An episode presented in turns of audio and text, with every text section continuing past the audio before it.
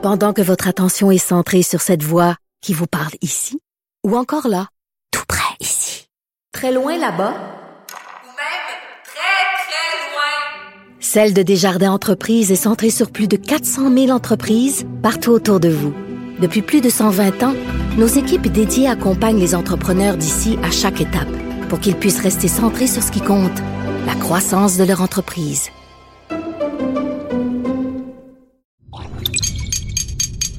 Cube Radio.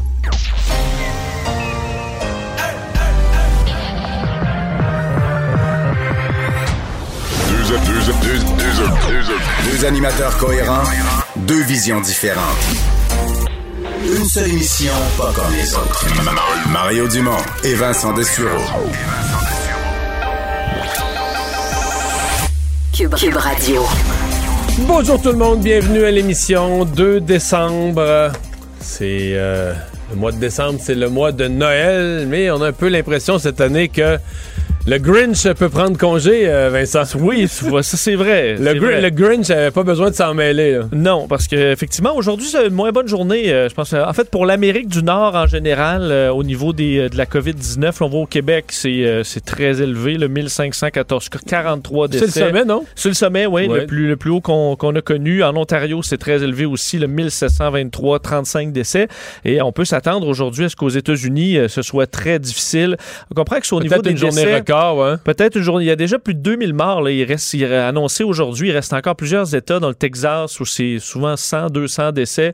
Euh, et euh, on comprend qu'il y a peut-être des décès qui n'avaient pas été annoncés là, en raison de, de Thanksgiving et qui tardent à arriver.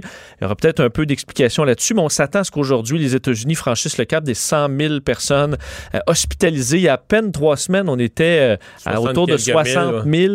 Donc, ça monte très vite là-bas aux États-Unis. Alors, vivement le vaccin. Là, par contre, il y aura des meilleures nouvelles. Je t'en fais part. Pas nécessairement pour nous les bonnes nouvelles, mais Ouais, bon, il y en a quand même.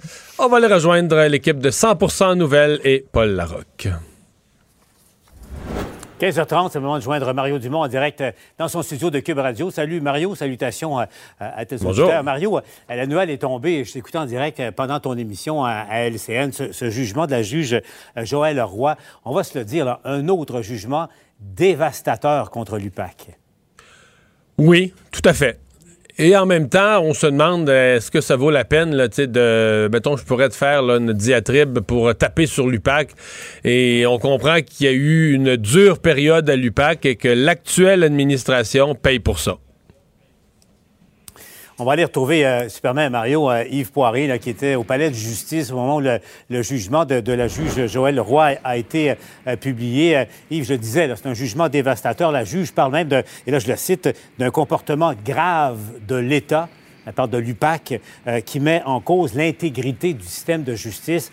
Yves, ça a provoqué la fin des procédures d'un autre procès consécutif aux enquêtes de l'UPAC.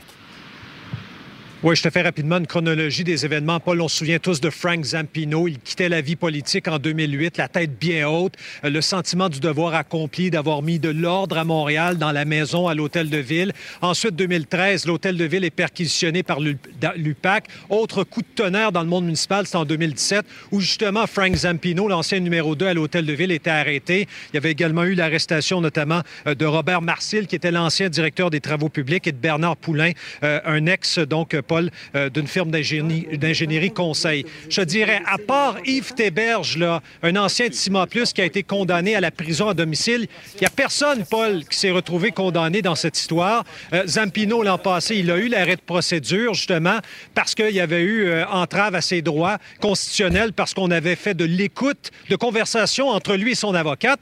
Et pour les mêmes raisons, Paul, aujourd'hui, justement, la juge et le tribunal est très cinglant à l'égard, justement, du travail des policiers, des enquêteurs de l'UPAC dans cette affaire, Paul. On a écouté des conversations. C'était illégal, nous a justement dit l'avocat de Bernard Poulain. Vous allez l'entendre, mais juste avant, la réaction de l'UPAC. On prend acte du jugement de la, de juge Roy aujourd'hui, certainement, mais ce qu'il faut comprendre quand on parle d'écoute électronique, c'est que l'écoute électronique, elle est euh, demandée, oui, par l'UPAC, mais euh, elle est réalisée et analysée par la Sûreté du Québec, par le module d'écoute électronique. Donc, l'UPAC se retrouve tributaire de ce qu'elle demande à la Sûreté du Québec. On sait aussi que le jugement euh, concernant Frank Zampino a été porté en appel, donc on va suivre les procédures c'est la base du système de justice entre un, citoyen et l'État qui a toutes sortes de moyens d'enquête.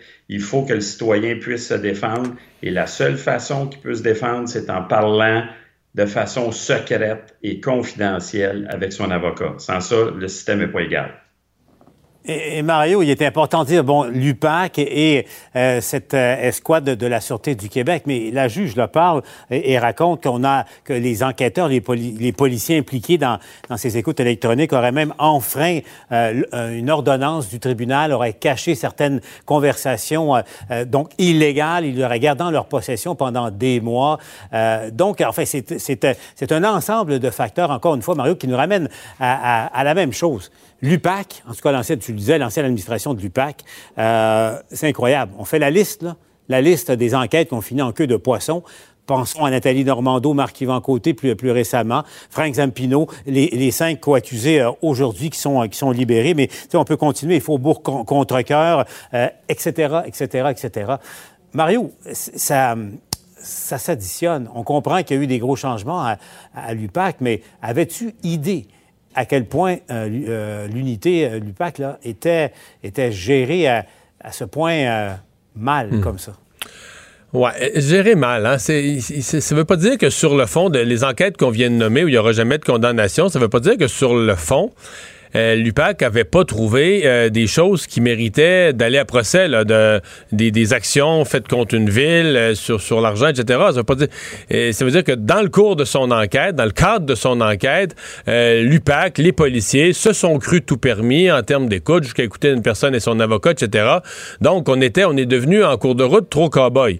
est-ce que, est-ce que, tu sais, il y a un point, là, après que l'UPAC fait les arrestations, parce que là, on remonte dans le temps, hein, après que l'UPAC fait les arrestations, sur, euh, euh, par exemple, à Laval, avec le maire de Laval et une trentaine de co-accusés, trente quelques co-accusés. Est-ce qu'on s'est, comment dire, est-ce qu'on s'est vu au-dessus de la mêlée? Est-ce qu'on s'est cru? Est-ce qu'à un certain point, puis, bon, dans le cas, par exemple, de Montréal, on disait, on avait eu la commission Charbonneau, on avait dit un chum, c'est un chum, puis monsieur 3 Tu sais, il y avait eu tellement de caricatures. Est-ce que ces gens-là ont oublié que devant le tribunal, il n'y a pas de caricature? Tu veux faire condamner un ex-élu municipal, une personnalité d'affaires, tu veux faire condamner quelqu'un pour des crimes graves qui va faire de la prison? Faut que tu aies de la preuve. C'est un peu comme euh, c'est un peu comme les avocats de Donald Trump. Le président a beau crier Ah, c'est carré, il y a de la fraude, il y a de la fraude. Tu te présentes devant le tribunal, faut que tu. Il faut t'arriver avec de la preuve, faut t'arriver avec des éléments. Alors, est-ce que l'UPAC a pensé que ça allait devenir évident, que c'était tellement, tellement grotesque, tellement gros, il y a eu de la corruption, puis l'UPAC sont les héros, puis les autres sont les méchants? Qu'on a oublié que c'est pas de même ça marche. Devant la justice, les, la défense et la poursuite sont égaux et le devoir de la poursuite, le devoir des policiers, c'est d'amener euh, au procureur de la couronne des éléments de preuve qui ont été bien obtenus selon les règles euh, de l'art. Mais c'est sûr que pour l'actuel euh, patron de, l'UPAC, euh, c'est ça doit euh, il doit avoir hâte que ça finisse, il doit avoir hâte qu'on en finisse de régler les dossiers du, passé parce qu'à chaque fois c'est le nom de l'UPAC qui qui passe au tordeur. Puis il reste l'enquête mâchurée Toujours pas de nouvelles, silence radio. Euh, l'affaire Guy Wallet et les, conséquences que, ça a eues, c'est loin d'être fini euh, de ce côté-là. On va s'en reparler, Mario. Euh, l'autre nouvelle du jour, bien sûr. écoute, désolé de te rappeler que toi qui aimes tellement magasiner, tellement le, magasinage, ça va devenir un petit peu compliqué. Oui, oui, oui. Écoute, tu vas amener ton ruban à mesurer là, pour être sûr qu'il y, a juste une personne dans 20 mètres carrés parce que c'est ça qu'on va faire. Au fond, on va appliquer la règle de manière plus rigoureuse pour ceux qui joignent à nous, effectivement. Et euh, on promet qu'il y aura davantage de, patrouilles pour s'assurer qu'on va respecter ces, règles-là. Mario, euh, j'avais Michel Leblanc en entrevue de la Chambre de commerce et tu sais quoi, il était, somme toute, content. Il y a bien des commerçants, pas tous, mais bien des commerçants qui, au fond, se disent, ouf, on évite la fermeture complète, on évite ce qui se passe à, Toronto. Puis bon, mais ce ne sera pas simple de se rendre dans les magasins maintenant. Non. Euh, les centres commerciaux, mettons en fin de semaine, puis l'autre, là, euh, ouf. Euh, est-ce, qu'on, est-ce que quelqu'un est vraiment prêt, par exemple, à faire la, la, file, une heure, deux heures, trois heures dans le stationnement d'un centre commercial si jamais il pleut? Parce qu'on risque d'avoir ça. À partir du moment où on limite. Non Mario, pas... Mario, c'est ton genre, toi. Hein? Toi, toi, t'hésites pas une seconde. j'adore j'adore magasiner puis j'adore les files d'attente. Fait que les deux, les deux ensemble, c'est mon, c'est mon summum. non, c'est. Moi, c'est ce qui me préoccupe. Dans le fond, je, je pensais que c'était plus ou moins applicable. Après avoir parlé ce matin en ondes avec le porte-parole du commerce canadien du commerce de détail, il dit non, vous seriez surpris que les centres commerciaux ont l'équipement, ont des compteurs pour savoir qui rentre, qui sort. Donc ça semble gérable. Euh, l'autre question, donc si c'est gérable, parce que beaucoup de citoyens, puis j'en ai eu dans mon entourage, qui sont allés dans les centres commerciaux, et ils en sont revenus un peu abasourdis. Ils en sont revenus un peu étonnés. De, OK, on vit présentement, là, pas de restaurant, pas de ceci, pas de loisirs, pas de cinéma.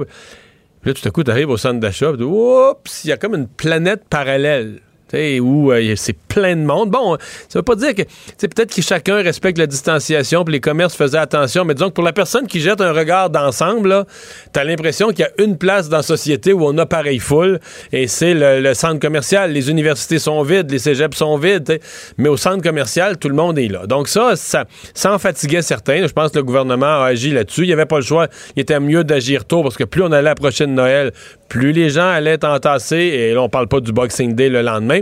Donc, probablement qu'il fallait le faire. L'autre question donc qui, me reste sur le cœur, qui m'attriste un peu, c'est bien évident qu'il y a un paquet de gens qui vont dire, dans ces conditions, je ne vais pas au magasin, je ne vais pas au centre commercial, je vais acheter en ligne. Et là, en achetant en ligne, on a d'excellents sites québécois. En fait, plein, plein des commerces que vous seriez allé encourager ont un site en ligne transactionnel. Ils vendent au même prix. Dans certains cas, ils livrent, c'est bien pratique. Ça arrive chez vous sur ton balcon trois jours après. Mais euh, la tentation, dès qu'on magasine en ligne, il y a quelques gros noms, euh, les Amazon et autres, pour pas les nommer. Et là, ça, c'est carrément... C'est de l'argent qui sort du Québec. C'est des commerçants qui voient les revenus, sait, pour les temps. L'année 2020 n'aura pas été la meilleure pour les commerçants. Le temps des fêtes, c'est le temps de se refaire un peu.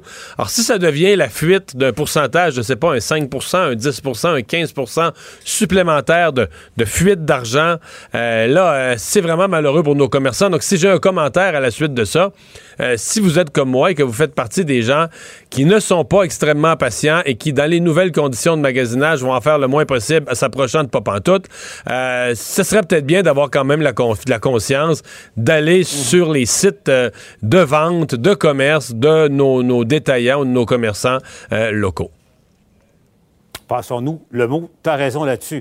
Mario, avant de se laisser, tu parlais de patience. Euh, la question du vaccin. Là, écoute, le Royaume-Uni qui donne le feu vert aujourd'hui, il va commencer à vacciner euh, ces personnes âgées dès la semaine prochaine et ensuite ces travailleurs euh, de la santé. Puis là, on regarde la situation ici au Canada. Ça nous confirme qu'on a quand même pas mal de retard. T'en penses quoi, Mario? Parce qu'il y, a quand même bien des gens qui ont des craintes par rapport à ce vaccin-là, qui se disent c'est peut-être pas mauvais que, d'autres nations y aillent pour prolonger les, les essais Et tu as l'autre école de pensée qui se dit cette maladie-là est tellement sournoise, insidieuse et dangereuse qu'on vient de perdre plusieurs semaines, sinon quelques mois dans les négociations, le marchandage qui s'est fait en coulisses par le gouvernement canadien je comprends qu'on puisse se dire si pour avoir des conséquences, mais il y a déjà des mois d'études de, vaccins, euh, il n'y en a pas de, il y en a pas de conséquences secondaires qui ont été vues, de conséquences indésirables jusqu'à maintenant dans tous les essais de, des, des, des trois, même maintenant des quatre vaccins qui sont là.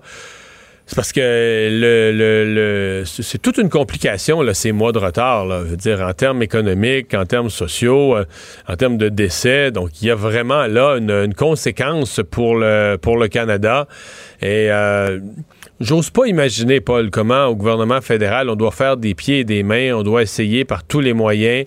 Euh, peut-être avec les compagnies qui ont déjà un vaccin accepté, peut-être parce que on s'attend qu'il y en ait d'autres. D'ici Noël, il y a probablement d'autres candidats vaccins qui vont arriver en phase 3 et faire des demandes, donc être, euh, arriver avec des résultats satisfaisants. Ce serait étonnant qu'il n'y en ait pas au moins un ou deux autres. avec les compagnies actuelles ou les futures, le gouvernement canadien doit vraiment se débattre parce que il y a quelque chose de quelque chose de frustrant, mais il y aura quelque chose de physiquement choquant quand on le verra. Pour l'instant, c'est toujours des discussions. Mais tu sais, mettons un matin, je, fais le tour de mes nouvelles sur Internet. À un moment donné, je tombe sur une nouvelle qui venait d'être annoncée, la ministre de la Santé de l'Écosse. Parce qu'au Royaume-Uni, commence la vaccination la semaine prochaine. La ministre de la Santé de l'Écosse dit lundi, on sont pas prêts. Nous, on commence à vacciner mardi, le 8 décembre. Fait que, ça nous secoue quand on voit d'autres. euh, sais, c'est plus des plans pour un vaccin éventuellement l'année prochaine. C'est une date, là, c'est mardi. Là, les gens commencent à organiser ça, puis à fixer. au- prochaine. oui, oui, à fixer des rendez-vous là, toutes les cinq minutes, c'est qui qui va être vacciné, puis à placer ça dans l'horaire, puis tout ça. Puis là, on se dit, OK, on est, on est en. Nous, on n'a même pas encore fait les plans. euh, on a commencé à avoir une idée par qui on commencerait. Euh, mais on commencerait par les, les- les- les personnes âgées, les personnes qui travaillent dans le système de santé. Mais tu sais, ailleurs, ils ont des plans précis par groupe, par sous-groupe. Là, ils commencent à avoir des journées où on commence. Ça, ça frustre euh, pas mal. Toi, Mario, en terminant, tu y vas dès que c'est possible? Jour 1 où c'est disponible pour moi. Je, je, je passerai pas devant les disponible. autres, puis je m'inventerai pas de maladie pour passer devant. Mais euh, quand c'est Ouais. disponible pour moi, ben oui, ben oui, ben oui, ben oui. Les vaccins, là, Paul, je comprends là, les, les craintes, puis les mouvements anti-vaccins, puis je sais que tout ce qui circule sur Internet. Je veux dire, les vaccins, euh, les vaccins sont, sont victimes de leur succès, Paul. Euh, demande à mes enfants s'ils ont peur de la polio. La réponse, c'est non. Parce qu'ils n'en ont jamais vu de gens qui ont les membres tout croches puis qui sont handicapés par la polio. Mes grands-parents avaient peur de la polio parce que eux, dans leur entourage, ils avaient vu des enfants, des jeunes, des gens de leur âge qui avaient la polio. Les vaccins ont éradiqué de la terre, ni plus ni moins, des maladies, les ont fait disparaître à telle enseigne que maintenant, on- la rougeole, la rubéole, la polio, une série de maladies, nos- la- la- les générations nouvelles ne savent même pas que ces maladies-là existent, donc ont oublié la vertu des vaccins. C'est vrai, hein? On a, Ben. il y a une génération, on avait peur des maladies. Maintenant, on a, On a peur des de- vaccins. de- qui, qui empêche ou qui bloque euh, la propagation de la maladie, quand même. hein. Merci, Mario. Au revoir. Alors, euh, Vincent, ben, complétons sur le vaccin, parce qu'il y a pas mal de nouvelles aujourd'hui en lien avec les, les vaccins. Oui, et c'est vrai qu'on n'a pas l'impression d'être à la fête, là. Non. Peu, on, a, on, va- on a notre billet pour, euh, pour une autre représentation, disons. Euh, parce qu'effectivement, donc aujourd'hui, le rappeler. En fait, euh, dans, dans le buffet du dans le buffet d'un bateau de croisière, là, on dit vous allez être dans le deuxième service. mais inquiétez-vous pas, ils vont en rester. Ils devraient en rester. Là. Oui, mais ça se peut que les, euh, Le les- meilleur. les, langoustes et les il pattes de crabe, il n'y en ait plus, effectivement. Euh, donc, euh, oui, le, le pa- le patron d'ailleurs du laboratoire américain Moderna s'est félicité aujourd'hui euh, de l'homologation du, va- du vaccin de Pfizer au Royaume-Uni. On comprend que Moderna et Pfizer, c'est les deux qui sont les, plus avancés, qualifiant tout ça d'une très bonne nouvelle. Alors, on sait que, effectivement, pour ce qui est du Royaume-Uni, ça commence. Alors, on, on va vacciner à grande échelle. Et d'ailleurs, aujourd'hui, c'était jour de déconfinement pour une partie des Anglais. Alors, c'est un peu fête aujourd'hui parce qu'on commençait à je comprends, c'est un déconfinement très partiel qui est plus régional. On avait vraiment serré la vis parce qu'on avait une montée de cas fulgurante au Royaume-Uni il y a quelques semaines. Alors là, on a réussi à inverser la courbe. Alors, on permettra un petit peu plus de liberté, se rendre dans les magasins, par exemple, pour aller Mais faire des achats de Noël. que lundi ou mardi prochain, là, ça va être une nouvelle là, terrestre. Là. Je veux dire, probablement qu'on aura des images, des photos à la une. Le premier, je sais pas qui sera la première personne là, quelque part à Londres ou au Royaume-Uni. Là. Est-ce qu'on choisira un médecin héros ou un une geste.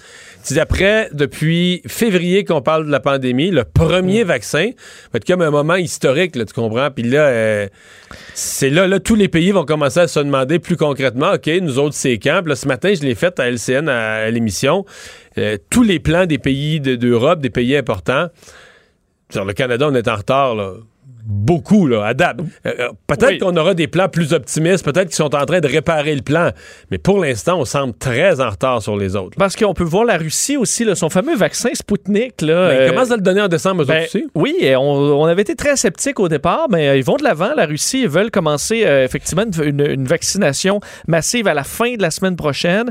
Euh, D'ailleurs, on aura des, des- des millions de doses euh, disponibles pour ce qui est du vaccin russe. Euh, en, ce qu'il y a quand même de particulier pour, le- pour revenir au Royaume-Uni, c'est qu'ils l'ont avant le reste de l'Europe, entre autres, à- entre autres à cause du Brexit, parce que l'Union Ils ne européenne... se soumettent plus à l'EMA, là. Exact. L'Union européenne est beaucoup plus... euh, fait, il va, il va plus lentement. Ben, Euh, mais euh, on dit 29 décembre. là. La date clé, c'est 29 décembre pour l'Union européenne. On va se prononcer le 29 décembre. Ça paraît loin aujourd'hui quand tu commences la vaccination dans quelques jours. là. Alors effectivement, pour euh, le Royaume-Uni, ben, c'est un des, un des avantages présentement du, du Brexit.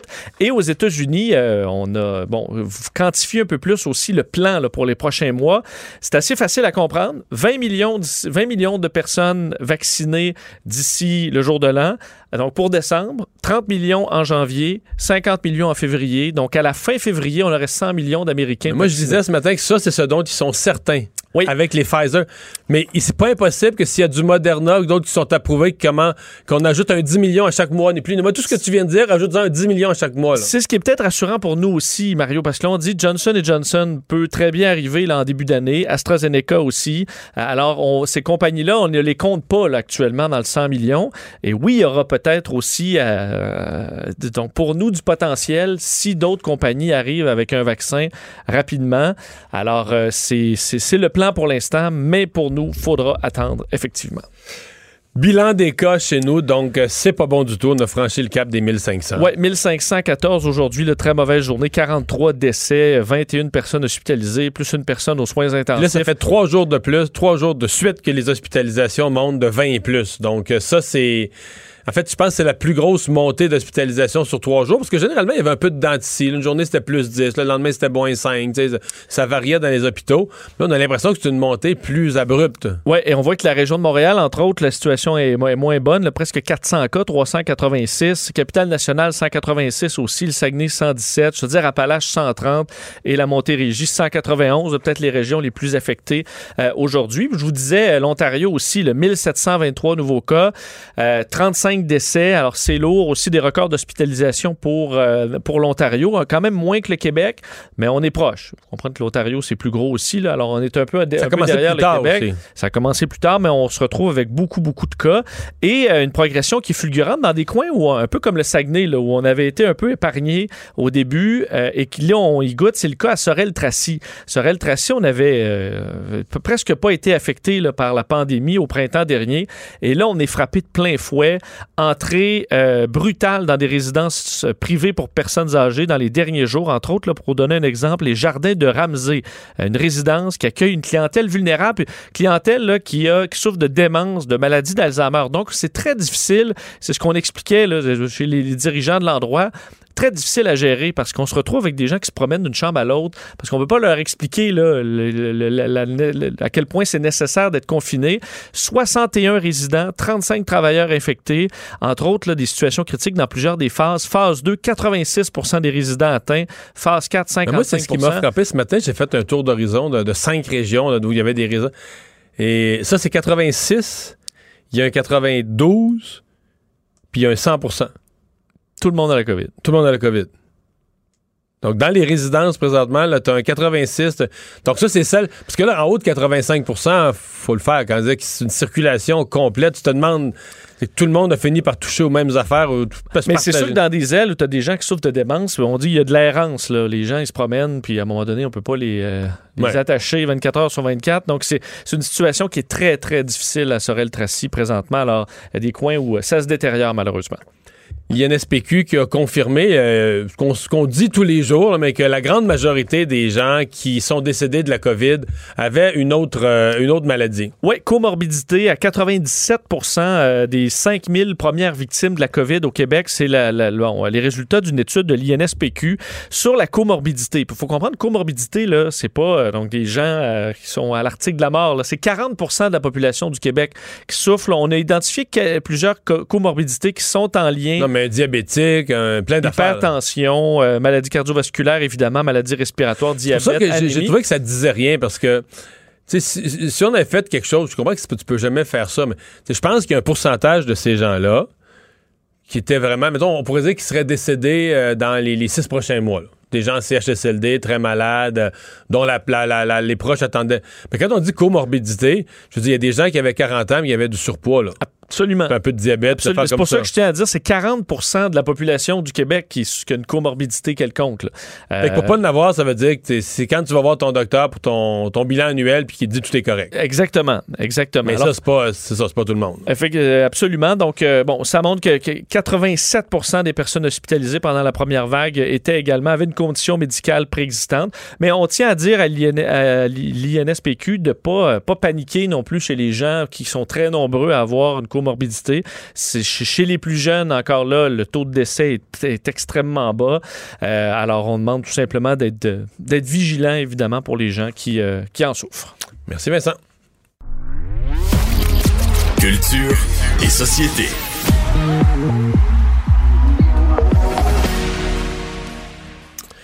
Bonjour Anaïs. Bonjour messieurs. Alors, euh, est-ce qu'on aura des Oscars euh, en bonne et due forme cette année? On va avoir des Oscars, Mario, c'est ce qui a été annoncé aujourd'hui. Donc, on dit que la prochaine cérémonie va se dérouler normalement. Évidemment, on, tout dépend un peu de ce qui se passe avec la COVID, mais ce ne sera pas une édition virtuelle. Donc, ça, c'est ce qui a été confirmé. Je vous rappelle qu'il quelques mois de ça, on avait décidé de reporter, en fait, de repousser de quelques temps. Donc, habituellement, les Oscars, c'est au mois de février. Là, on s'est dit, on va aller, on va remettre ça au mois d'avril prochain. Et contrairement à d'autres euh, événements qui ont eu lieu un peu plus tôt cette année, il y a eu les Emmy Awards, entre autres, où il y avait personne dans la salle, les gagnants étaient par Zoom. Là, on nous a dit, ce sera pas ça cette année. Il va y avoir des gens.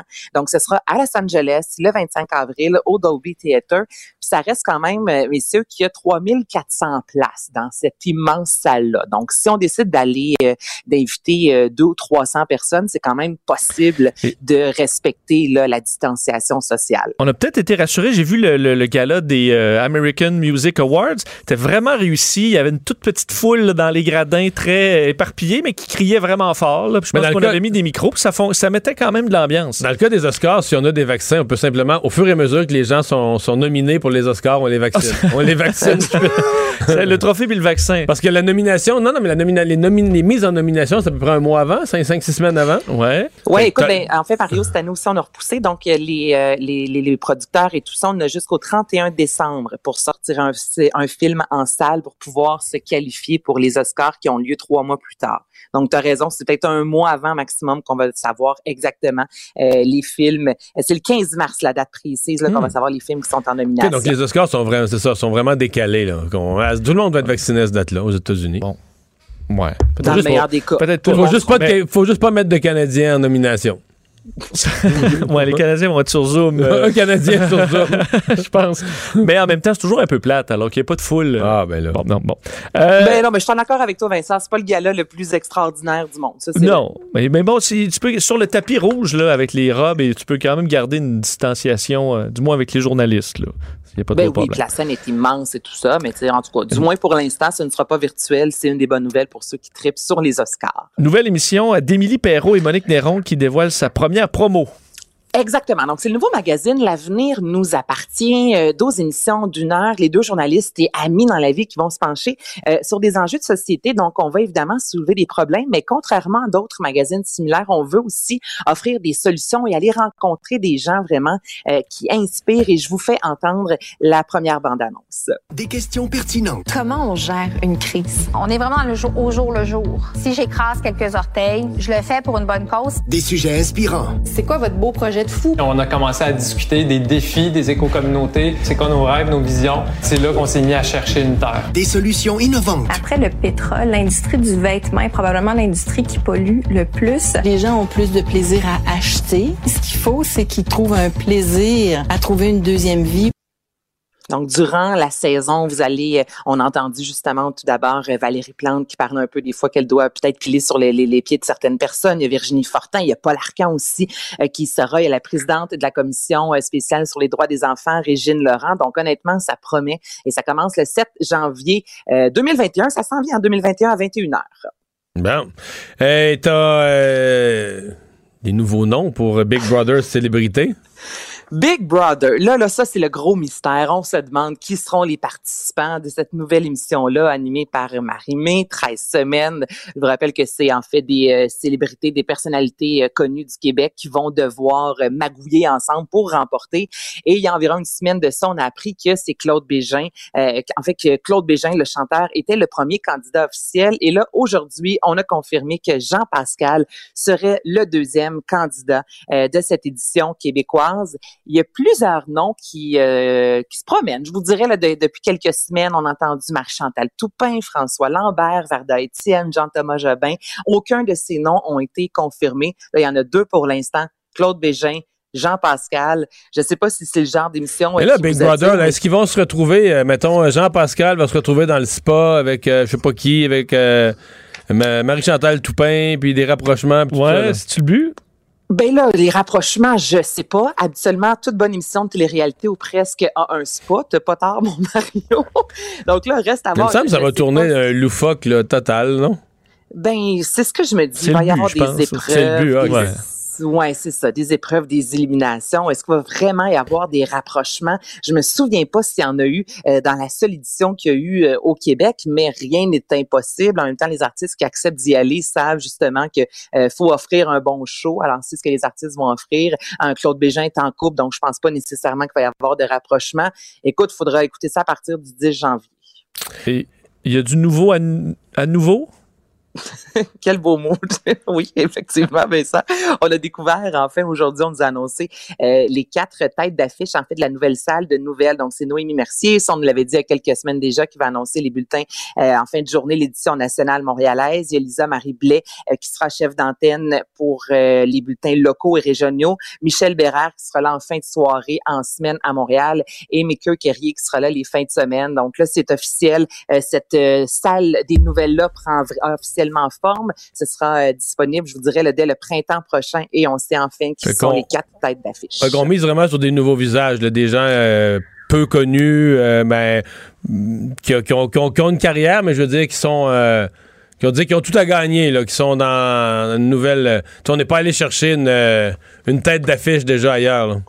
Non, absolument. exemple, il y a Lisa Marie Blais qui. Qui faisait la fin de semaine ouais, à LCN. C'est LCN là, qui est de retour. Euh, on a Maker présentement qui est plus à la radio, Michel Bérard qui est à Radio-Canada. Donc, c'est ça. Puis c'est ce qu'on met aussi de l'avant. Il y a une courte vidéo aujourd'hui qui a été euh, publiée disant qu'on veut y aller avec une diversité, qu'on veut une salle de nouvelles complètement différente de ce qu'on voit présentement. Donc, reste à voir, ce sera au printemps 2021. Mais là, au moins, on sait, on connaît qui seront les quatre têtes d'affiche. Évidemment, il y a d'autres noms qui vont sortir dans les euh, prochaines semaines. Mais là, ça, c'est les quatre principaux. Ouais. Shawn Mendes qui présente un concert bénéfice? Écoute, à ne pas manquer, messieurs, si jamais ça vous intéresse. Chez vous, est-ce que ça joue, Shawn Mendes? Oui. Toi, Vincent? Ben, je, je trouve ça. Je préférais quand il faisait des chansons plus festives. On dirait que Ouais. c'est juste du déprimant. Je, je devrais peut-être me reprendre, ça jouait. C'est un peu là, là. Ça jouait. Tu sais, mettons, euh, quand il est venu, quand est-ce qu'il est venu un mois d'août? C'est il y a deux ans, ça? Ça a fait deux ans. Tu sais, Environ, Ouais, ouais. là, Juliette est allée le voir, pis tout ça, ouais, ça plus. On dirait que lui et Justin Bieber Plus font- ado, là, mais là, ils font juste des tunes passer déprimantes. 18 ans adulte, non, ça, ça joue moins. Ben, tu parles de, de chansons déprimantes. Les deux ensemble, justement, Vincent a offert récemment la pièce Monster, Justin Bieber Ouais. et Shawn Mendes. Toujours les grands Là, problèmes d'être une vedette, là, mais tu sais, Ben ouais, c'est loin de notre quotidien. là. Ben, Mets un peu de joie, là, je comprends. Tu vis pas avec ça, t'as les grands non, c'est- ça. Ah. euh, je- je- mais bon, je comprends qu'ils traversent tous ça, là, mais euh, on est en pandémie, ce serait bien des fois des petites chansons un petit peu plus, un petit peu plus joyeuses. Mais c'est Un mon, avis là, sur, sur Sean, mais il, il fait bien ça. Sean, on va l'appeler Sean. Bon, ben Sean a annoncé qu'il va présenter un concert à bénéfice. Donc ça, ce sera ce dimanche, le 6 décembre à 18h, intitulé Wonder the Experience. Et il a, Sean, sa propre fondation, imaginez-vous, qui vient en aide aux enfants. Le but, c'est de les inspirer, de les sensibiliser à des causes, euh, leur faire découvrir le monde. Donc là, euh, il nous offrira un nouvel album. Vincent, que tu n'achèteras sans doute pas, vendredi 4 décembre. Donc c'est cette semaine, l'album Wonder. Alors c'est une grosse semaine pour Shawn Mendes. Pour les fans, évidemment, on peut écouter euh, la semaine, euh, dimanche prochain, le concert à bénéfice. Et sinon, c'est un, un album qui sortira cette semaine. Je viens d'aller vérifier ça. Je savais qu'il était infiniment jeune, qu'il avait il a commencé sa carrière, il avait pas 18 ans. Il a 22 ans présentement, Shawn Mendes. C'est pas vieux, hein? Non. Non, il y a un bout de fête pour 22 ans. Hey, merci Anaïs. Ça me fait plaisir. Bye bye. Le remède à la désinformation. Mario Dumont et Vincent Dessureau. Cube Radio. Ah, on va enchaîner tout de suite avec cette annonce. Ça a été fait ce matin, avant, avant la période des questions à l'Assemblée nationale, euh, des règles, un nouvel encadrement pour tout ce qui est magasinage. Geneviève Guilbeault, la vice-première ministre, ministre de la Sécurité publique, euh, est avec nous. Bonjour. Bonjour, Monsieur Dumont. Euh, avant de parler de ce que vous faites, on va se demander pourquoi vous le faites. Votre perception, c'est que ça allait pas du tout dans les, dans les centres commerciaux, entre autres? Oui, ben notre perception, c'est que, euh, puis perception, je vous dirais, c'est un fait avéré. La période de Noël est toujours très achalandée, la période des fêtes, le mois de décembre, magasinage de Noël, etc. Dans les magasins, d'une part, et d'autre part, euh, la situation épidémiologique. Vous avez vu les chiffres aujourd'hui, le nombre de cas augmente, le nombre d'hospitalisations augmente, donc on, on est inquiet de ça. Euh, alors, en combinant les deux, on veut garder nos commerces ouverts, mais en même temps, on a une inquiétude pour euh, la situation de la COVID. Donc, on s'est dit, ça nous prend des règles un petit peu plus strictes puis surtout uniforme partout à la grandeur du Québec, dans tous les commerces qui sont encore ouverts à partir de ce vendredi 4 décembre. Donc, c'est ça qu'on a annoncé ce matin. À partir de vendredi, tous les commerces ouverts, que ce soit les centres commerciaux, les magasins qui sont dans les centres commerciaux, tous les magasins pignons sur rue, épiceries, pharmacies, etc., tous les commerces ouverts vont avoir les mêmes règles, les mêmes obligations d'avoir euh, une capacité, euh, de déterminer un nombre de personnes maximum admises dans leur magasin en fonction d'une règle de calcul qui est la même pour tout le monde, l'obligation d'afficher ce nombre de personnes-là très, très clairement à l'entrée du magasin et l'obligation de faire respecter toutes les autres règles sanitaires, c'est-à-dire la distanciation à deux mètres dans le magasin et dans la file d'attente, le port du hmm. couvre-visage et l'utilisation de solutions hydroalcooliques, purelles et compagnie pour euh, les mains. Hmm. Il y a une bonne partie de ça qui existait déjà. Exemple, les, euh, le couvre-visage euh, dans l'intérieur, c'est dans des lieux publics comme ça, c'était déjà obligatoire. Est-ce que dans le cas des règles qui ne sont pas nouvelles, on parle de quoi? D'un resserrement, d'une surveillance plus grande, d'une responsabilité plus grande des commerçants de la faire, euh, de la faire respecter? Oui, ce qui est nouveau, c'est vraiment l'obligation de déterminer le nombre de personnes maximum que chaque commerce peut accueillir, puis l'obligation d'afficher ce nombre-là à, l'entrée du magasin. Donc, par exemple, à la, porte, à, la porte d'un, à la porte d'un magasin de, jouets, par exemple, ou de, jeux, il faudra mettre, si leur nombre de pieds carrés permet 26 euh, personnes, il faudra l'afficher 26, puis une fois rentré 26, les autres attendent dehors. Exactement. Puis les propriétaires de ces endroits-là, les gestionnaires ont la responsabilité de faire appliquer ça. Donc, ils doivent trouver ce nombre-là maximum avec la formule qui a été établie, l'afficher, puis ensuite de ça, s'assurer de contrôler. Comme vous dites, si c'est droit à 26, faut que quelqu'un s'occupe de savoir il y a combien de personnes dans le magasin. Puis si on est rendu à 27, ben il y en a un qu'il faut qu'attendre, puis euh, tu sais, puis ainsi de hmm. suite. Puis toujours la distanciation dans le magasin, s'assurer d'avoir une signalisation en conséquence. on oriente les gens euh, pour les files d'attente. Il, y a souvent des pastilles qui sont collées au sol pour, euh, pour, déterminer le 2 mètres. Donc, c'est la responsabilité des commerçants, des propriétaires de centres commerciaux de faire appliquer l'ensemble de ces mesures-là. Évidemment, le client a une responsabilité aussi de se conformer aux règles. À un moment donné, si on dit dans la file d'attente, rester à 2 mètres, mais ben là, si le client s'entête et veut pas rester à 2 mètres et tout ça, mais ben là, euh, c'est le hmm. client qui sera en infraction. C'est une responsabilité partagée par tout le monde. Est-ce que vous l'avez considéré, la possibilité de fermer les centres commerciaux? Ça a été le cas le printemps passé, euh, c'est le cas à certains autres endroits. Est-ce que ça a été une hypothèse que vous avez regardée? On a surtout eu l'approche constructive de dire on veut absolument que nos commerces restent ouverts tant que c'est possible. Donc, on va ajouter une couche de mesures, une couche de sécurité avec cette nouvelle obligation-là. On en a discuté avec les, les représentants de l'industrie. Eux sont très ouverts aussi parce que eux veulent pas fermer, vous vous en doutez bien. Donc, c'est pour ça que je vous dis que c'est une responsabilité partagée, mais il y a une ouverture aussi très partagée de tout le monde qui se dit, euh, moi, je, suis prêt à en faire un petit peu plus. Puis, il y en a plusieurs qui le font déjà, on le disait tout à l'heure, plusieurs faisaient déjà ces mesures-là. Pour eux, ce qu'on dit aujourd'hui, là, ça change pas grand-chose dans leur vie, sinon dire merci, bravo, continuez. Mais on veut que ceux qui le faisaient pas ou qui le faisaient plus ou moins aient les mêmes standards, les mêmes obligations minimum, qu'on ait la même chose partout et, euh, et que les gens, évidemment, là, se, conforment aux règles. On essaie de favoriser l'achat en ligne, l'achat local, mais l'achat en ligne. Ben ça, c'était une de mes questions. Ouais.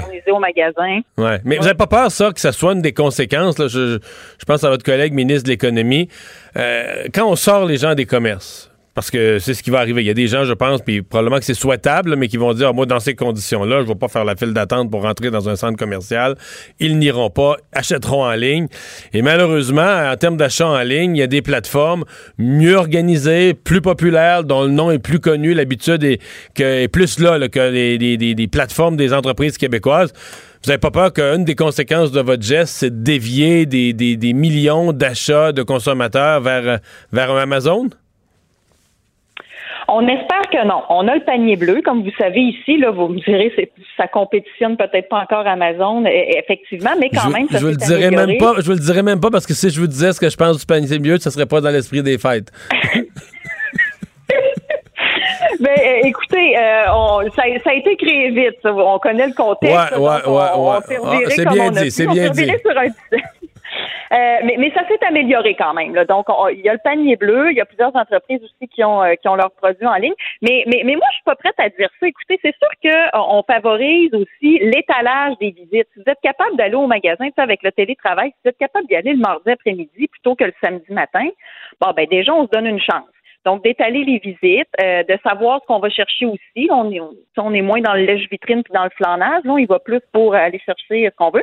Si tu peux acheter d'avance aussi, commander d'avance, préparer ta commande, tu vas seulement la chercher. Donc, je suis pas prête à dire que les gens vont délaisser parce que euh, s'il y a quelque chose de positif qui est ressorti de la pandémie, c'est euh, l'achat local, le réflexe de- d'investir dans nos entreprises d'ici, la volonté de soutenir nos entrepreneurs, etc. Puis ça, je pense que ça s'est très bien ancré. Puis, euh, puis les gens ont la volonté de le faire. Tu sais, les- nos petits commerces pignons sur rue ici à Québec, on, on en a en ville, dans le Vieux-Québec, il y en a plusieurs à Montréal, il y en a partout. Euh, donc, euh, donc c'est ça, mais c'est de trouver l'équilibre. En même temps, on a une responsabilité de protéger la population. Puis on peut pas voir, vous avez vu des images comme moi. Moi, je suis pas personnellement allée euh, dans certains carrefours, dans certains endroits que j'ai vus dans les médias, mais tu peux pas avoir autant de monde coller des files d'attente dans des gros magasins Ben, grande surface. Là, est-ce que vous- ouais. là. on peut plus, on peut plus tolérer ça. Est-ce que vous faites un lien entre euh, ce que vous venez de décrire, là, des gens, puis bon, moi, moi je suis pas allé dans les centres d'achat, mais j'ai eu des témoignages là, de gens autour de moi qui sont tous quand même revenus étonnés de dire, OK, dans, la société de, de ces semaines-ci, de ces derniers mois, il n'y a plus beaucoup d'endroits où on voit autant de monde collé, même s'il semble faire attention un peu à la distanciation, mais il y a bien du monde. Est-ce que vous pensez que le fait qu'il y a eu plus de gens dans les centres commerciaux, euh, dans le magasinage ces derniers jours, euh, sont, euh, sont responsables en partie là, de l'augmentation du nombre de cas? Est-ce que vous faites le lien entre magasinage et augmentation du nombre de cas? J'affirmerais pas un lien euh, scientifique confirmé, vérifié, mais ce qu'on sait, c'est qu'il y a énormément de transmission communautaire et que le groupe d'âge des 45 à 64 ans spécifiquement a connu une grosse hausse de cas dans ce groupe d'âge-là. Et 45-64 ans, on est dans un groupe très, très actif, là, qui font toutes sortes d'affaires, qui travaillent et qui peuvent aller euh, au, au magasin, qui se déplacent et tout. Donc, euh, il y, y a ça que, que j'amènerais comme élément. Mais sinon, euh, c'est un peu ça, les gens ont plus beaucoup d'endroits où ils peuvent aller. Il reste ces commerces-là qui sont encore ouverts, puis on aimerait qu'ils restent ouverts. C'est exactement pour ça qu'on fait ça aujourd'hui, en disant à tout le monde, à la fois ces commerçants-là, puis aux gens qui les fréquentent, il faut qu'on ajoute une petite couche de sévérité là, à, à nos mesures, puis euh, une, petite couche de, de, de, de- comment dire de restriction dans notre façon de, de se comporter par rapport à ça, parce qu'on veut pas être obligé de les fermer. On veut pas en arriver là. On veut pas avoir des statistiques où on va savoir que, je sais pas moi, 45 des éclosions, c'est à cause des centres d'achat, puis qu'il va falloir les fermer. Fait que il y a moyen d'y arriver, mais il faut que tout le monde y mette du sien. C'est un peu l'appel qu'on lance. Puis je salue l'ouverture de tout le monde. Vraiment, la réception a été euh, très positive. Tout le monde est en mode constructif. Si on doit faire des petits ajustements, on les fera. Mais pour l'instant, ces, rè- ces règles-là se veulent claires et uniformes. Et, euh, et on souhaite que les commerces restent ouverts grâce à ça. Vous êtes ministre de la Sécurité publique en lien avec des élus municipaux. Est-ce que vous recevez des représentations? Je sais que présentement, là, euh, on, on l'oublie. Même nous, dans les médias, il faut plaider coupable, on l'oublie parce que 90% plus de la population du Québec vit en zone rouge, vit avec des contraintes, vit avec des restaurants fermés. Euh, Il y a quelques régions qui sont dans un entre-deux, du orange foncé, mettons.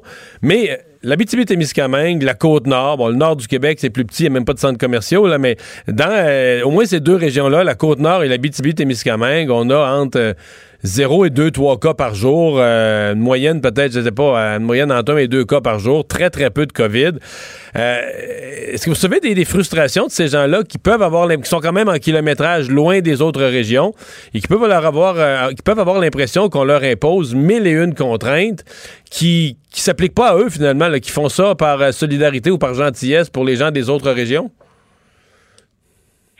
Oui, ben dans la détermination du niveau d'alerte, là, les verts, jaunes, orange, rouge, il y avait euh, essentiellement trois facteurs qui étaient pris en compte le nombre de cas, le nombre d'éclosions et aussi la capacité locale du réseau à prendre en charge une éventuelle euh, courbe de contagion qui montrait. Mais eux, ils sont jaunes, là. Tout est, tout, tout est, tout est au vert, là, puis ils ont été amenés au jaune parce que tout le Québec est en jaune. Ils en ont pas vraiment, ils sont pas vraiment pris des éclosions présentement, là. C'est ça, mais en même temps, il y a toujours aussi une notion de prévention là-dedans. Si on regarde l'ensemble du portrait, veut, veut pas, il y a certains déplacements interrégionaux, puis il y a une question de capacité locale aussi. Sais, on souhaite pas que la situation se détériore dans ce coin-là quand on regarde les ressources qui sont en place, la capacité à gérer une éventuelle, regarder les situations dans des centres comme euh, des centres urbains comme à Québec, comme à Montréal. On voudrait absolument pas que cette situation-là arrive en Abitibi puis dans la Côte-Nord. Puis je vous dirais que les contacts qu'on a avec ces élus-là souvent c'est un réflexe de protection euh, où, eux disent justement je veux éviter que des gens viennent chez nous ou qu'on sorte trop de chez nous pour aller ailleurs en rouge parce qu'on veut justement de garder notre situation qui est plus avantageuse actuellement. Fait qu'on trouve l'équilibre dans tout ça. On est conscient des désagréments, c'est bien certain. Euh, ces niveaux d'alerte là, c'est jamais un plaisir de les annoncer, mais dans l'ensemble, on trouve qu'on a trouvé un, un certain hmm. équilibre où on est capable de préserver des endroits qui sont peut-être un petit peu plus vulnérables. On saura le 11 décembre ce que, votre gouvernement décide pour Noël. En même temps, on voit les indications. on n'est pas fou, mais il y a une chose que le premier ministre avait dite lorsqu'il avait annoncé le plan pour Noël. Il avait dit, il peut pas, si on veut pas avoir une double multiplication des cas, là, on fête Noël, on avait donné quatre jours, 24 au 27 décembre, on verra ce qui en reste, mais on avait dit, il faut surtout pas le refaire une semaine plus tard au jour de l'an. Euh, et là, on avait dit pour le jour de l'an, on sera plus sévère et euh, il y aura vérification, présence policière. Est-ce que vous avez un, est-ce que vous avez votre plan du jour de l'an? Est-ce que votre ministère prépare avec les corps policiers un plan du jour de l'an pour s'assurer que euh, souvent c'est là qu'il y avait les plus gros rassemblements? Si on n'en veut pas du tout, est-ce qu'on pourrait faire comme on avait déjà fait durant durant les dernières semaines, surveiller ce qui se passe dans les domiciles, etc. Oui, ce sera les mêmes règles. En fait, au jour de l'an, on va, si on exclut la potentielle fenêtre d'opportunité du 24 au 27, là, euh, puis encore là, comme vous dites, ce sera, ce sera décidé euh, de, manière finale le 11 décembre, mais euh, c'est les mêmes règles qui s'appliquent déjà en ce moment, donc les mêmes interdictions, pas le droit de rassemblement. les, les, on va être en rouge comme on est en rouge en ce moment. C'est certain, comme vous le dites, puis d'ailleurs, je ne l'ai pas mentionné pour les commerces, mais les nouvelles règles qu'on ajoute pour les commerces, ça s'accompagne aussi d'une opération de visibilité de la part de nos corps policiers, de nos inspecteurs de la CNSST et de la santé publique. Donc, on sera là pour euh, surveiller tout ça, s'assurer que les règles sont appliquées. Et la même visibilité, ben, faut pas se surprendre si on voit si on voit une certaine présence policière préventive là, autour des festivités le 31. On sait que la soirée du 31, souvent, comme on dit, on défonce l'année, mais cette année, malheureusement, on pourra pas le faire en, grand groupe, donc on reste en famille euh, et, et, le 1er janvier. Donc, il y aura une certaine visibilité préventive, mais les mêmes règles qui vont s'appliquer comme un, une fin de semaine, euh, une fin de semaine en ce moment, puis comme n'importe quel soir en ce moment. Mais on demande aux gens vraiment de respecter les règles, puis qu'on puisse ou non se rassembler à Noël sous réserve de la décision. Et croyez-vous, et croyez-vous encore, vous? Parce que là, avec les chiffres qui montent, on a l'impression que les chiffres sont tous dans la mauvaise direction, là. Oui, vous avez entendu le, premier ministre hier euh, dire bien candidement que euh, on n'est pas dans la mauvaise, on n'est pas dans la bonne direction en ce moment. Puis les chiffres d'aujourd'hui sont plus hauts que ceux d'hier. Alors, euh, je, je vous dirais pas que la décision est prise, elle n'est pas prise. Là, je vous le confirme. On, s'est donné jusqu'au 11 décembre, mais en même temps, les indicateurs actuellement ne sont pas très favorables. Donc, si on veut recasser cette tendance-là, il faut se ressaisir rapidement. Quand on pense aussi qu'il y a comme un délai d'incubation, là, où si on s'est fait contaminer la semaine dernière, on va le savoir la semaine prochaine, ou en tout cas d'ici la semaine prochaine. Bref, mettons toutes les chances de notre côté et surtout euh, sauvons nos, nos, préservons nos travailleurs du réseau de la santé. C'est toujours ça qu'il faut avoir à l'esprit. Ces mêmes personnes-là ont porté à bout de bras la première vague, le font pour la deuxième. Imaginez si on se réunit à Noël puis qu'il y en a une troisième avec encore le même monde qui sont déjà essoufflés. Donc, il faut garder ça à l'esprit aussi puis protéger nos personnes vulnérables et nos travailleurs de la santé et nos derniers commerces ouverts. Oui, Geneviève Guilbeault, merci d'avoir été là. Au revoir, la vice-première ministre, ministre de la Sécurité euh, publique. Euh, on s'en va à une pause. Euh, quand on va revenir, ça va être pour parler sport. Jean-François Barry va être là. Pendant que votre attention est centrée sur vos urgences du matin, vos réunions d'affaires du midi, votre retour à la maison ou votre emploi du soir, celle de Desjardins Entreprises est centrée sur plus de 400 000 entreprises à toute heure du jour.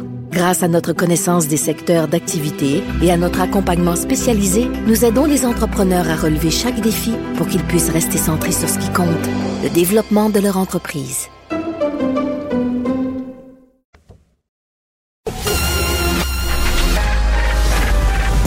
Mario Dumont et Vincent Dessureau. Des propos crédibles, avec des fois un brin de sarcasme. Ben, quand les nouvelles sont moins crédibles. Mario Dumont et Vincent Dessureau. Cube Radio. Alors, Jean-François Barry est là pour nous parler sport. Euh, Bonjour, Jean-François. Salut Mario, salut Vincent. Comment allez-vous, messieurs? Ça va Très bien. C'est un sujet qui revient. euh, les négociations, la Ligue nationale. Y aura-tu du hockey? Il y en aura pas. Ben, c'est quand même un sujet qui nous tient à cœur. Fait que c'est pour ça que je vous tiens au courant des développements. Puis c'est aussi parce qu'aujourd'hui, on a entendu Gary Bettman. Ça faisait longtemps qu'on n'avait pas eu de ses nouvelles. Donc, euh, il a pris un peu la parole. euh, et je suis pas le plus grand fan de Gary Bettman. Et un peu comme tout le monde, j'aime bien le détester. Je sais pas pourquoi c'est un personnage Ouais. qui nous est antipathique. Oh, attention, il n'a pas été cette année, là, la remise de la Coupe Stanley, il n'a pas été hué. Faut dire qu'il n'y avait pas de, faut dire qu'il y avait pas de public. Mais peut-être quelques caméramans qui disaient bouh. Mais en même temps, il faut y redonner euh, ce qui y revient. là. On va se dire les vraies affaires. Il a fait une un bon travail avec la Ligue nationale de hockey. Pour les propriétaires. le gestionnaire. Pour les propriétaires. Ben oui, pour les propriétaires, mais en bout de ligne, c'est pour les joueurs en même temps. là.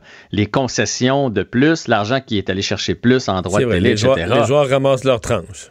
En bout de ligne, c'est les joueurs. Tu sais, la nouvelle, euh, la, nouvelle franchise à Seattle, par exemple, là, euh, oui, là, tout le monde voit le 900, milli- le 900 millions qui s'en va dans les poches euh, des, des, des- autres propriétaires. Mais ça, une franchise, c'est trois équipes. Parce que là, tu as, Seattle, tu as son club école, puis tu as l'équipe qui va être affiliée à eux autres dans la East Coast League. Fait que là, on vient tout de suite de réaliser que c'est 75 joueurs de hockey de plus qui vont avoir un gagne-pain. là. Je suis pas, pas tout seul à faire ce calcul-là. là. Et là, à, à, l'entour de ça, tu ajoutes les, les entraîneurs, euh, le, personnel, tout ça. C'est quand, même beaucoup de jobs. Ça, on n'en parle jamais. Mais comme je vous dis, je suis pas le plus grand fan, mais il faut quand même y donner ce qui revient. Là. Euh, je- je me Donc. souviens quand on a fait le, le micro ensemble, Mario, les Nordiques, ça avait été vendu à combien de millions? 75. Bon, puis ça vaut 900 aujourd'hui. Fait que Non, ça, avoir euh, fait la un- moyenne, ça, c'est les plus gros. La moyenne d'une équipe, mettons les Nordiques, là, objectivement, aujourd'hui, si on les avait gardés. Mettons que le gouvernement du Québec l'avait dit, ah, nous autres, les Nordiques, là, on, on l'achète, ça devient un club gouvernemental. là. Euh, bon, peut-être qu'un club gouvernemental, il l'a- il il l'aurait foiré, puis il l'aurait mal géré, mais ça, vaut, ça vaudrait 700-750 aujourd'hui. Bon. Fait que je on aurait multiplié par 10 la valeur de bon l'investissement en 25 ans. Ce que je veux dire, c'est que c'est pas un cabochon, euh, pas parce qu'on l'aime pas que c'est un Mais cabochon. là, qu'est-ce qu'il fait cette année? Est-ce qu'il le sait? Mais dans le fond, là, ce qu'il dit, c'est qu'il, contrairement à, à tout ce qui circule, il veut pas renégocier. Il veut qu'on s'entende. Et ça, ça a fait dire tantôt euh, sur, par tweet à Renaud Lavoie, puis moi, je pense comme lui, la saison cette année, elle n'est pas viable. Et pas là, viable dans le sens que euh, ils vont perdre de l'argent, ils vont perdre de l'argent puis ils vont la faire quand même ou plutôt que de perdre de l'argent, ils feront rien? Ben, en fait, je, je pense que là, c'est ce qu'ils ont à décider. Puis comme bien des entreprises, là, il y a comme, non, mais il y a eu des entreprises, je veux dire, dans des postes de radio, là, il y en a eu des diminutions de salaire, il y a eu des gardes. Ou bien tu reviens à ce montant-là, ou bien reste chez vous. Là. Il y en a eu de ça, il y en a eu partout. Là. C'est, une, c'est une pandémie. Puis c'est un peu ce que Bettman dit. Il- lui, il veut trouver une solution. Il veut pas rouvrir la convention.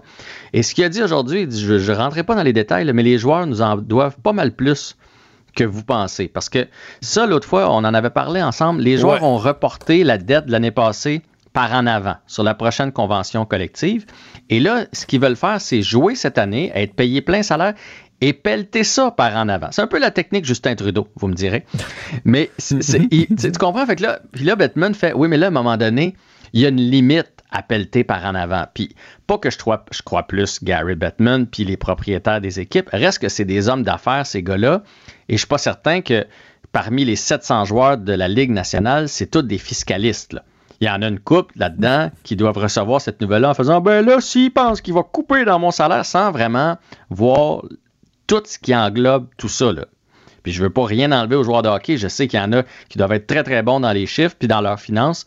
Il y en a d'autres un peu moins. Fait dans le fond, ce qu'il est en train de dire, c'est qu'il faut s'entendre, il faut faire des compromis et des compromis sur la saison actuelle et non Ouais, pas sauf juste que Jean-François, on disait, ça, on disait ça le 2 novembre, là, puis là, on est rendu le 2 décembre. Ouais, mais si les, moi je pense que les plus, propriétaires ça passe là, vite. les propriétaires sont prêts à pas avoir de saison.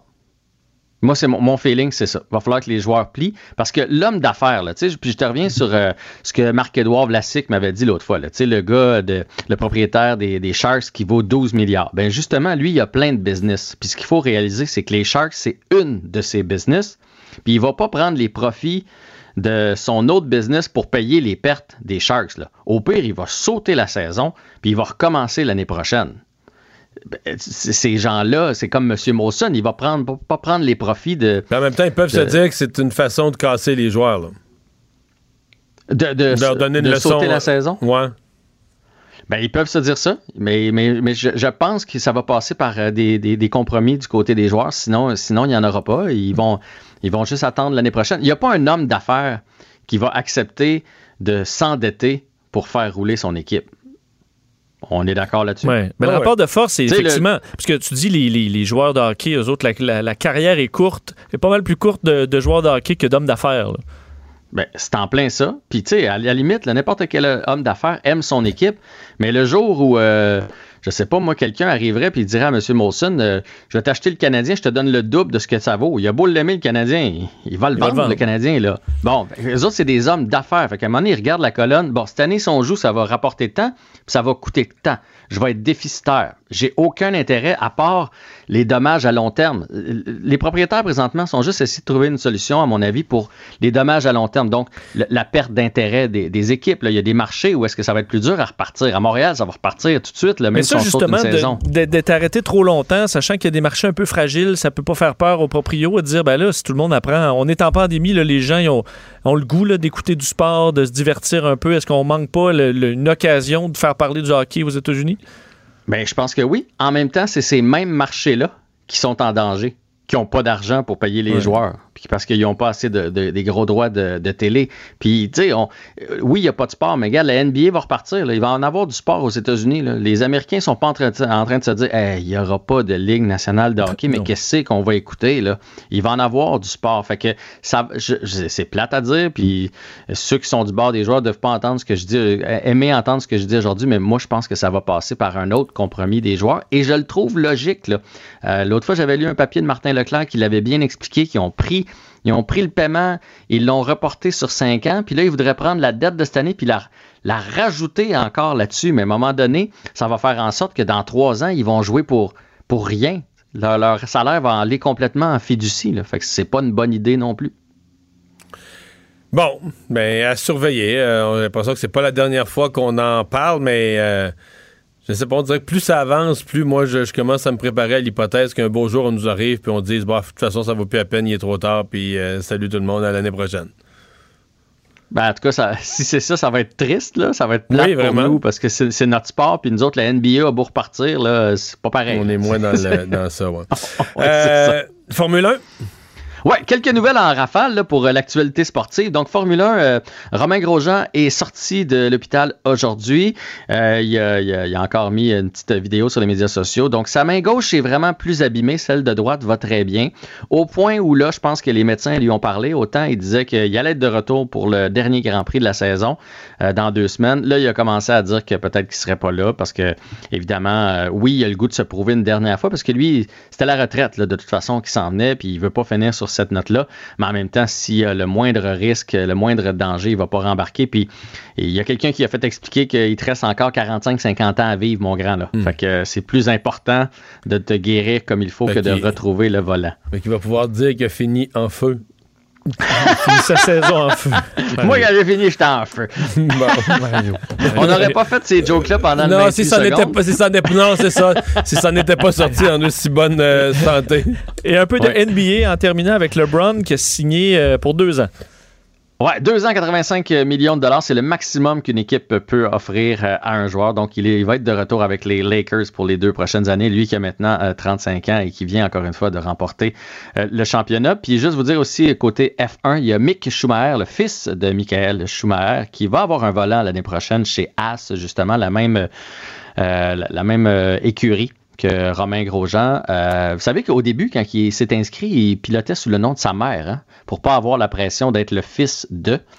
Et euh, mais là, quand là, même le fils de, même si tu, tu changes de nom. hein. Oui, mais tu sais, quand, quand tu as 12 ans, Oui. personne ne le sait là, que C'est le fils de Schumacher. Mais à partir du moment où tu vois Mick Schumacher euh, dans, dans ta série de karting, tu fais, ouais, c'est bien, ouais. c'est bien Ouais. bizarre, ça, cette affaire-là. Mais là, là, ça va être Mick Schumacher, donc à partir de l'année prochaine, le fils de Michael. Et a euh, un juste en décès terminant- euh, dans la lutte québécoise. Oui, Pat Patterson, euh, qui a lutté dans le temps de Dino Bravo, euh, des, euh, des Rougeaux, euh, qui est un monument quand même du côté de la WWF. Il a été euh, vice-président aussi là-bas. Il a fait de la mise en scène de plusieurs combats. C'est à lui qu'on doit le Royal Rumble. Et donc, il est décédé aujourd'hui à l'âge de 79 ans. Merci Jean-François. Pendant que votre attention est centrée sur cette voix qui vous parle ici, ou encore là, tout près ici, très loin là-bas, Celle de Desjardins Entreprises est centrée sur plus de 400 000 entreprises partout autour de vous. Depuis plus de 120 ans, nos équipes dédiées accompagnent les entrepreneurs d'ici à chaque étape pour qu'ils puissent rester centrés sur ce qui compte, la croissance de leur entreprise.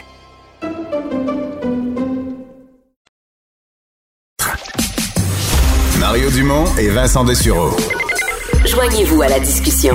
Appelez ou textez le 187 Cube Radio 1877 827 2346. Alors Vincent, dans les nouvelles, euh, il y a le président Trump. Est-ce que j'ai bien entendu qu'il prépare un rallye de la victoire? Euh, oui, tu as bien entendu, euh, Mario.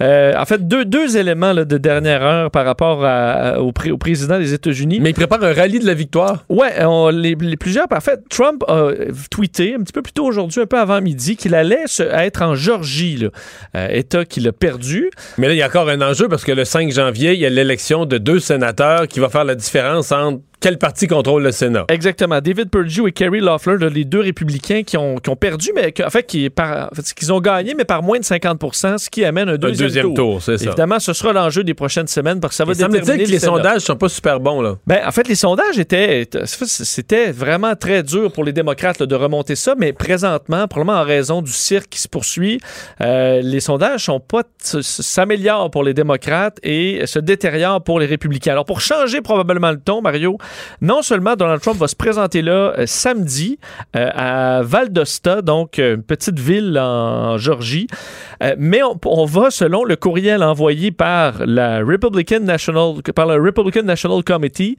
un Victory Rally. Alors, un rallye de la victoire. Mais il faut rappeler qu'il n'y a personne qui a gagné là. Donald Trump n'a pas gagné, David Perdue n'a pas gagné, puis Kerry Loeffler n'a pas gagné. Ils ont tous pas, perdu, pas gagné. Mais il y aura donc un Victory Rally où il sera samedi.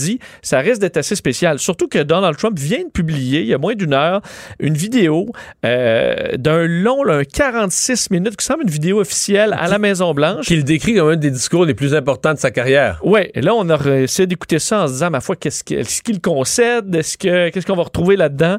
C'est 46 minutes des mensonges sur la fraude électorale. Il y a des graphiques, il sort des graphiques. Bon, on sait que ça rare. Mais, un- mais- mais des graphiques qu'il a montré plusieurs fois, c'est que lui, il, il montre comme si c'était euh, comme si c'était un trucage que tu sais au début de la soirée il gagnait, puis là quand ils se sont mis à compter les, les votes par la poste, ou les votes par Ouais, anticipation- quand ils ont allumé les machines euh, d'algorithme là, pour changer des votes pour Biden, alors lui il veut montrer qu'à partir maintenant de minuit le soir, Oups, ça, c'est Biden. Ça y est, pourquoi Biden s'est mis à gagner? Ben tout le monde le sait pourquoi? Parce que le vote par, an- par anticipation et par la poste qui était démocrate est rentré. Euh, tout le monde disait ça depuis des mois. Euh, mais Donald Trump donc, montre des graphiques. Généralement quand il montre des graphiques ça s'est pas toujours bien passé.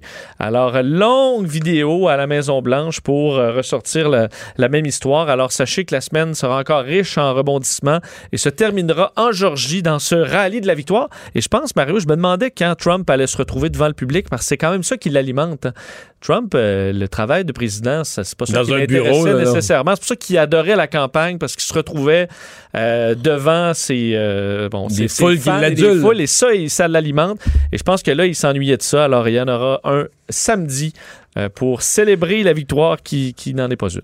Il y a eu évacuation cet après-midi à l'école de technologie supérieure, centre-ville de Montréal. Oui, à la suite de menaces sur les réseaux sociaux qui ont forcé euh, l'évacuation donc du campus de l'école de technologie supérieure euh, aujourd'hui.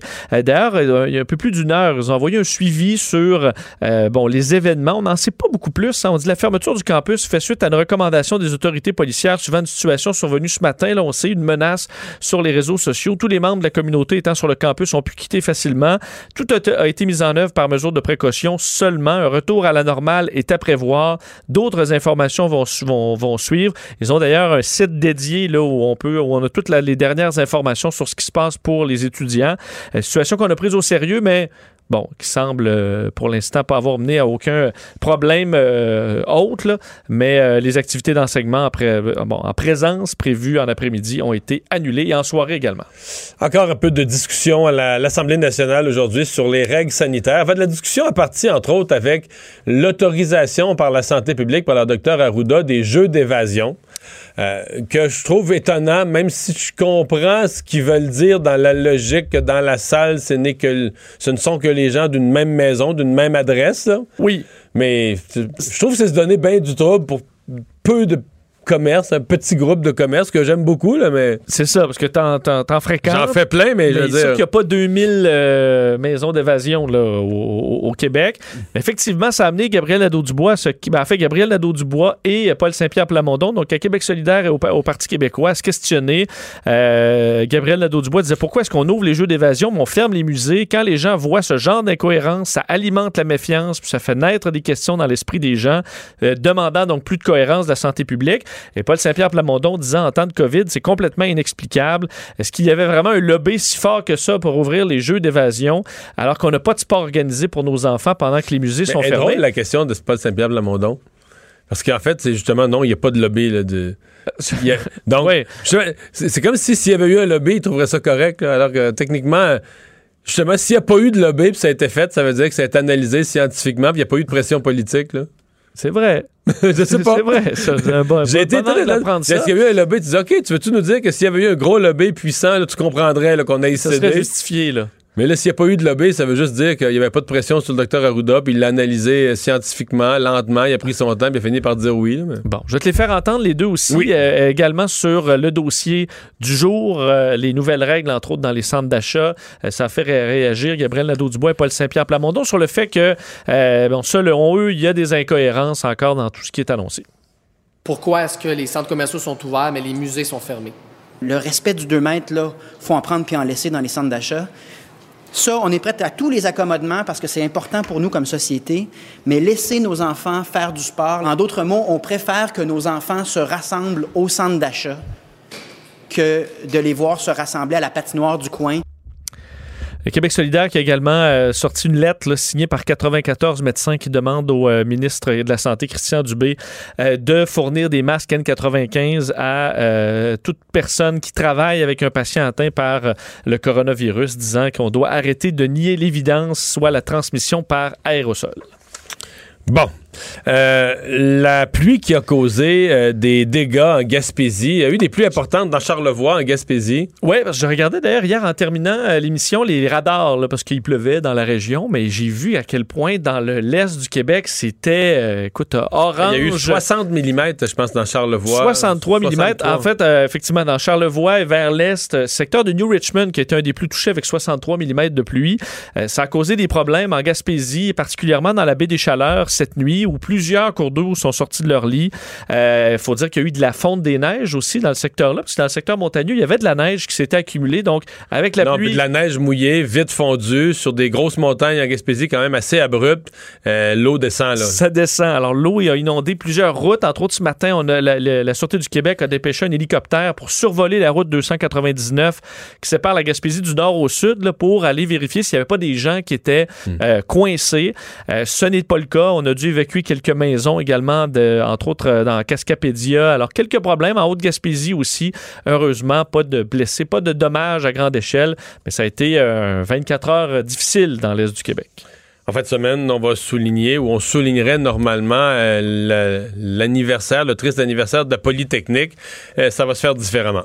Oui, il faut dire que l'an dernier, c'était le 30e Ouais. euh, bon, de, de, de ces tristes, de cette terrible tragédie. Alors, ça avait été, bon, ça avait eu encore plus d'ampleur. Cette année, ben, ce sera autre chose, évidemment, en raison de la pandémie. Valérie Plante, la mairesse de Montréal, qui a annoncé lors de la réunion du comité exécutif aujourd'hui qu'il n'y aurait pas de rassemblement physique pour commémorer la tragédie de, de Polytechnique survenue le 6 décembre 89. Euh, par contre, il y aura les quatre, en fait, les, les, euh, les lumières, donc de grandes illuminations, des faisceaux lumineux qui vont aller éclairer, comme d'habitude, le Mont-Royal en souvenir des 14 femmes assassinées il y a 31 ans. Euh, normalement, il y a des vigiles aussi, le 6 décembre, journée nationale de commémoration et d'action contre la violence faite aux femmes. Mais cette année, ce sera encore là des vigiles virtuels. Euh, et on travaille toujours sur la future place des Montréalaises qui va rendre, entre autres, au- euh, hommage aux victimes de la tuerie. Mais ce sera installé qu'en 2025. On sait qu'on a accumulé certains retards euh, dans la construction de cette œuvre artistique qui sera euh, installée, donc, euh, dans quelques années encore. Et dans tes sujets un peu plus légers, je, je cherche le lien entre les émissions pour enfants et la douleur. Ouais, écoute, un dossier, a le, le journal Pain, qui est un journal scientifique sur tout le problème de la douleur, douleur chronique. Il y a un autres. journal médical scientifique sur la douleur. Ouais. Pain. que faut dire que douleur chronique, c'est un des problèmes que la, Ah, la ouais, ouais. médecine de la Mais Je pensais pas qu'il y avait un magazine scientifique là-dessus. Ouais, pour les porte- qui porte experts. son nom, là, un nom simple. C'est assez simple. Magazine Pain. C'est pas, tu sais, que t'attends, mettons, moi, mon magazine sur euh, l'aviation ou les bateaux. Mais non, mais quand t'attends chez le dentiste, là, tu lis. le Pain de ce mois-ci. Ça te prépare bien. Oui, effectivement. Euh, étude donc faite par l'université en Royaume-Uni et l'université de Calgary sur, quand- je trouve bon ça quand même intéressant, la perception de la douleur dans les émissions pour enfants. On est allé analyser 10 La films pour enfants. perception de la douleur dans les émissions pour enfants. Je te donne par exemple le Coyote là. Tu sais, euh, le Roadrunner. là. Oui, le Bon. coyote, mettons une roche de 1000 livres, il tombe sur la tête. là. Oui, puis là, on rit de ça. là. OK, alors on a étudié 10 films pour enfants, dont Zootopia, euh, Frozen, euh, Trouver Dory, et des programmes, de la programmation télé. Donc, par exemple, Pat Patrouille ou Peppa Pig. Et on a analysé donc que les enfants voyaient en moyenne à l'heure 8 incidents de douloureux. OK? Vois? Il y a des personnages qui souffrent peu. Même dans certaines bandes dessinées, tu sais, le personnage, il Oui. s'effrite. Puis- Ouais, ou des fois, tu te cognes le doigt avec un gros marteau euh, loufoque, puis là, il- le doigt, il vient immense, puis là, tu cries. Euh, le problème, ce qu'on voit comme problème là-dedans, Mario, c'est que... Parce euh, qu'il y a un problème. Oui, il y a un problème trouvé par Pas les sûr, chercheurs. bon, OK. C'est euh, le manque d'empathie face à la douleur des personnages de, dessins animés. Les autres personnages. Les autres personnages qui sont d'un à 75% des garçons qui se blessent de façon douloureuse, c'est 75 Exemple, le Roadrunner, c'est drôle, c'est drôle, il me court après, mais quand l'autre reçoit une roche de 1000 livres sur la tête, puis vient tout aplati, le Roadrunner devrait comme être mal un peu, puis dire, oh là là, j'ai- on, a exa- exagéré, là. Exactement, parce que, Mario, on dit, on dit que les jeunes, à cet âge-là, forment leur, leur- leur idée de la gestion de la douleur et que on, on- ce qu'on développe, en quelque sorte, c'est que avoir mal, c'est drôle, puis ça amène pas à ce que je vienne t'aider, admettons, si toi, t'es en douleur, Mario. Mais t'es sûr, sûr, sûr que les enfants, maintenant, font pas la différence entre Ville, là, entre Ville Coyote qui se fait massacrer puis leur ami, leur ami qui est tombé en vélo, je sais pas. Ben, on dit entre autres sur la douleur chronique, qu'on sous-estime la douleur. Ben, tu sais, je comprends que si papa a mal au dos, euh, toi, tu comprendras pas nécessairement la douleur de que papa il est bougon parce qu'il a mal au dos depuis trois jours. Parce que toi, dans tes bonhommes, quand quelqu'un a mal, il n'y a pas d'empathie, il n'y a pas quelqu'un qui vient à son aide. Alors, eux demandent à ce que les, euh, les créateurs de séries télé pour les enfants prennent ça pour acquis et qu'il y ait euh, de l'aide apportée et de l'empathie surtout aux personnes. les qui sont- ambulanciers. puis- oui, puis surtout juste de la compréhension. Mettons, tu peux t'asseoir à dire. Donc, mettons, on revient au cas de tantôt, si le personnage s'égrène, là, il arrive des ambulanciers avec, un- avec, un porte-poussière, il le ramasse, là, ému, puis... Ou il ramasse, mais, et- mais c'est Oui, il le qu'admettons, recolle. S'il ramasse le coyote dans l'ambulance, faut pas qu'après ça, la, la- la civière retombe en bas de la falaise une deuxième fois. Tu comprends? Alors, ce que dit le chercheur en conclusion, là, Mario, il dit euh, la, la façon dont la, la douleur est, euh, bon, est rapportée de façon irréaliste dans les émissions pour enfants apprend à nos enfants que la douleur n'est pas euh, assez importante pour générer l'empathie chez l'autre et euh, on devrait donc changer Mais ça. ça, c'est un, c'est un chercheur sur la douleur. Oui. C'est de valeur qu'il ne m'ait pas parlé avant de faire cette étude-là, parce qu'en matière de douleur, j'aurais peut-être pu suggérer trois, quatre autres pistes de recherche intéressantes. Oui, t'as raison. T'as raison, mais on dit par exemple dans un euh, parc pour enfants, les enfants n'auront peut-être pas tendance à aller aider un autre enfant qui se serait fait mal à cause, que, à cause de tout ça, incluant les routines de vaccination où on n'aura pas appris euh, la douleur. Oh là là là là. Bon, la CIA qui recrute. Je termine là-dessus parce que j'ai trouvé l'idée intéressante de la CIA qui a publié hier. Je sais pas si tu suis la CIA sur Twitter. Non. Non, hein, Ben, bon. non, je pense Ils ont, peut-être. ils ont publié une photo euh, qui est un- une espèce de bon d'image euh, prise du ciel où on voit euh, un centre de ski, une école, des voitures stationnées et on demande aux gens dites-nous il est quelle heure? Est-ce qu'il est 3 heures de l'après-midi, 11 heures de la- de l'avant-midi ou 7 heures le matin? Et vous devez le trouver seulement avec les indices pour montrer si vous avez l'esprit d'un espion.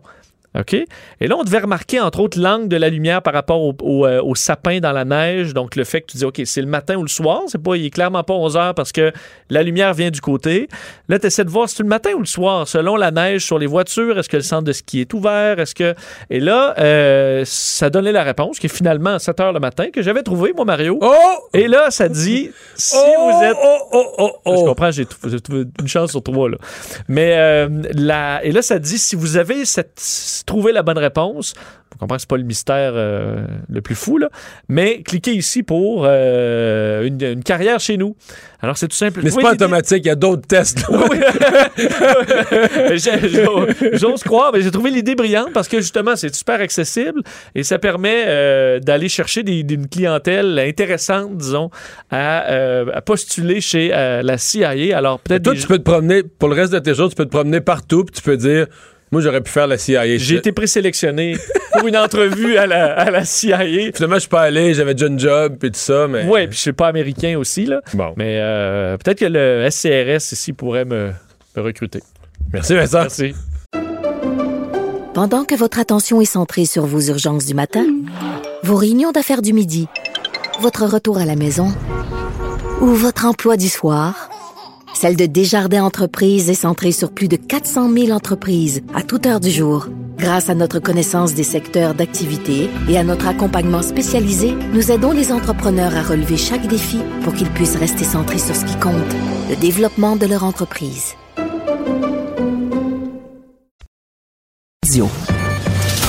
Le remède à la désinformation. Mario Dumont et Vincent Dessureau. Radio. Première mondiale à Singapour où on a vendu de la viande artificielle de poulet. Euh, c'est l'agence de sécurité alimentaire de Singapour donc qui avait autorisé euh, ces morceaux de poulet. On parle d'une avancée mondiale pour l'industrie euh, de l'alimentation. Sylvain Charlebois, économiste, directeur principal au laboratoire des sciences analytiques en agroalimentaire de l'Université de Dalhousie, est avec nous. Bonjour. Bonjour. Et, et là, euh, faisons tout de suite la différence pour que les gens se mêlent. On parle pas du tout de la même affaire là, que les, les- la, la viande végé ou les imitations de, de, de boulettes là, qui ont été à la mode il y a quelques, quelques mois. Là. Non, non, on parlait beaucoup de, de, de fake meat, de faux, euh, de fausses viandes. Euh, non, c'est c'est de la vraie, c'est de la vraie bouffe. Ça, là, là. Là, on parle. Parce que la fausse Euh, viande, la- essentiellement, c'était des légumineuses, des pois. C'est une recette végétale, mais qu'on essaie de donner un goût de viande. C'est ça, c'est une alternative à la protéine animale. Dans ce cas-ci, on parle carrément d'agriculture synthétique, là, en laboratoire. Là. On parle Donc, c'est de la rien d'une protéine. ça, c'est de la protéine animale. Ben, on, on part, euh, il faut une cellule souche, il faut, faut quand même un animal. Donc, on puise une cellule souche et on recrée ces cellules-là en laboratoire euh, euh, dans un environnement synthétique pour produire un aliment, là, tout simplement. Et Singapour a été euh, le premier État à approuver la commercialisation de, de ces produits-là. Qui est de la viande de poulet, qu'on considère de la viande, le nom, c'est de la viande de poulet artificielle. Ben c'est ça. Moi j'ai jamais eu la chance de manger euh, ce genre de viande là, jusqu'à maintenant, si on peut appeler ça de la viande, là. Euh, mais semblerait-il que ça goûte pas mal la même chose que du poulet. euh, euh, je sais qu'aux États-Unis il y a plusieurs projets justement pour remplacer le bœuf. Il y a aussi des des projets pour remplacer la- le saumon, l'autruche. Il y a un paquet de projets. Il y a tellement d'argent là qui, euh, qui se dépense dans, en recherche pour développer ces produits-là. C'est incroyable. On parle de millions et des millions de dollars. Alors, je suis pas surpris de voir que là, déjà, on a l'approbation de ces produits au sein d'un État. Si on prenait, euh, je sais pas moi, un, un cube de poulet, là, Puis on prenait sa, sa, sa, valeur alimentaire, la protéines, gras, etc. Puis là, on prend une cellule du morceau de poulet, puis là, on fait le procédé, euh, ce que je comprends, là, qui font des, des bioréacteurs, puis tout ça, puis là, ils font multiplier les cellules dans le bioréacteur, puis ils font un, nouveau cube de poulet, à peu près de la même, de, la même grosseur. Est-ce qu'il y a les mêmes caractéristiques alimentaires? Est-ce qu'il y a la même valeur en protéines? Est-ce qu'il y a les mêmes caractéristiques euh, au niveau alimentaire? J'irai encore plus loin. Là. là, on parle de design. Là. On parle on parle de, sur-mesure. Admettons, vous êtes anémique, Mario. vous manquez de fer. On pourrait peut-être faire, on pourrait créer du poulet riche en fer. Pourquoi pas? Alors, en laboratoire, on peut tout faire. On peut requérir ce que la nature fait, mais, on, mieux. on peut offrir d'autres choses aussi. Donc, une viande moins grasse. Euh, c'est une bonne. Non, mais c'est. Parce que euh, c'est certain qu'on peut voir ça comme miraculeux pour nourrir la planète. On peut voir ça comme épeurant en même temps parce qu'on se demande à un si on va savoir ce qu'on qu'on consomme. Ben, c'est qu'on dénaturalise l'agriculture ou l'agroalimentaire ou l'alimentation comme telle. Euh, dans nos données à nous, au laboratoire, ici, euh, c'est clair, les Canadiens sont pas prêts à manger ces produits-là. Moi, ce que j'ai hâte de voir à Singapour, ailleurs, puis moi, je pense, je prétends que ça s'en vient au Canada éventuellement, parce qu'aux États-Unis, on, est peut-être à six mois. C'est de six mois à un an, là, l'approbation du premier produit. Et au Canada, c'est une question de temps. Est-ce que euh, les règlements d'étiquetage vont suivre? Autrement dit, est-ce que les gens vont savoir ce qu'ils mangent? Parce qu'actuellement, là, on a un saumon génétiquement modifié vendu au Canada qui n'est pas étiqueté. Donc, les gens ne savent pas qu'ils mangent un saumon génétiquement modifié. Et probablement, si vous aimez le saumon, Mario, il est fort probable que vous avez déjà mangé un saumon génétiquement modifié sans le savoir. Mais là, on aurait un saumon, euh, quoi, créé en bioréacteur, en laboratoire. ben, c'est un. En fait, on parle, quand on parle de, euh, de génie génétique, on parle de croisement de, euh, de gènes en deux espèces qui normalement se croiseraient pas dans la nature. Donc, on parle du saumon de l'Atlantique avec le saumon du Pacifique. Et euh, on a mis un petit peu d'anguille dans la recette pour créer ce saumon-là qui se produit en 18 mois au lieu de 3 ans. Donc, on sauve de l'argent au niveau de la production. Euh, et c'est pour ça qu'on est ouais, mais tout à, ouais. ce genre de produit-là. Mais là, tout à l'heure, euh, quand ça va arriver, là, évidemment, il va y avoir différents arguments, mais une des choses qu'ils vont faire valoir, c'est l'argument environnemental. Ils vont dire, mais là, les élevages, etc., c'est, c'est, c'est, c'est de la pollution. Euh, en laboratoire, c'est beaucoup moins dommageable pour l'environnement. Est-ce que c'est pas un des arguments qui vont, qu'on va plaider en faveur de ces, ces viandes artificiellement créées? C'est exactement l'angle qu'on prend. Euh, on argumente qu'en laboratoire, on peut recréer des cellules euh, justement pour euh, diminuer l'empreinte environnementale de certaines productions. Quand on parle de production bovine, par exemple, on argumente que souvent la production bovine, elle pollue. Alors pourquoi pas recréer le même goût, la même texture et même possiblement créer un meilleur produit que la nature euh, pour moins cher et c'est meilleur pour l'environnement. C'est ce qui motive les investisseurs actuellement. C'est fou parce que on dirait que le domaine de l'alimentaire s'en va dans deux directions opposées on va entendre des gens dire euh, Ah, moi, je vais avoir, on va avoir un produit vrai, qu'on connaît le producteur, on sait de quelle ferme ça vient d'un canton de l'Est, puis s'occupe bien de son produit, peu importe que ce soit euh, bœuf, euh, porc, de l'agneau. On veut, on veut connaître l'origine de son produit.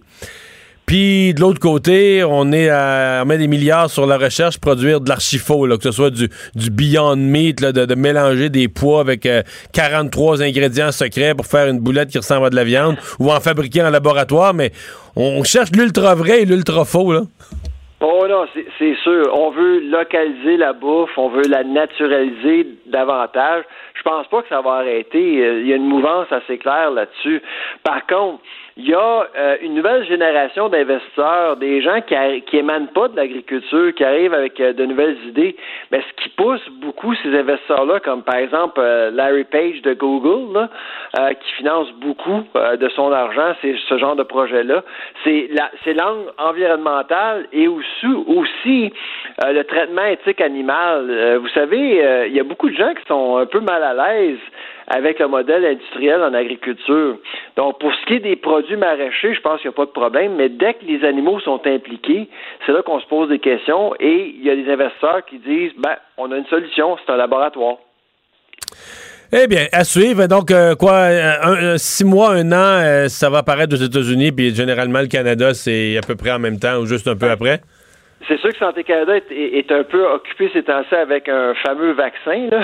ça va peut-être retarder les choses un peu, mais ça s'en vient. Là. Inquiétez-vous pas, j'ai l'impression que c'est une question de temps. Merci beaucoup. Au revoir. Au revoir. Sylvain Charlebois, économiste à l'Université d'Alousie, spécialiste de l'agroalimentaire. On fait une pause. C'est Richard Martineau qui va être là dans un instant. Pendant que votre attention est centrée sur vos urgences du matin, vos réunions d'affaires du midi, votre retour à la maison ou votre emploi du soir, celle de Desjardins Entreprises est centrée sur plus de 400 000 entreprises à toute heure du jour. Grâce à notre connaissance des secteurs d'activité et à notre accompagnement spécialisé, nous aidons les entrepreneurs à relever chaque défi pour qu'ils puissent rester centrés sur ce qui compte, le développement de leur entreprise.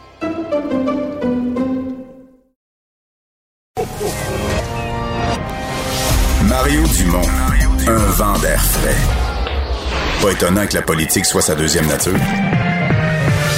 Vous écoutez Mario Dumont et Vincent Dessureau. Le, le commentaire de Richard Martineau. Des commentaires pas comme les autres.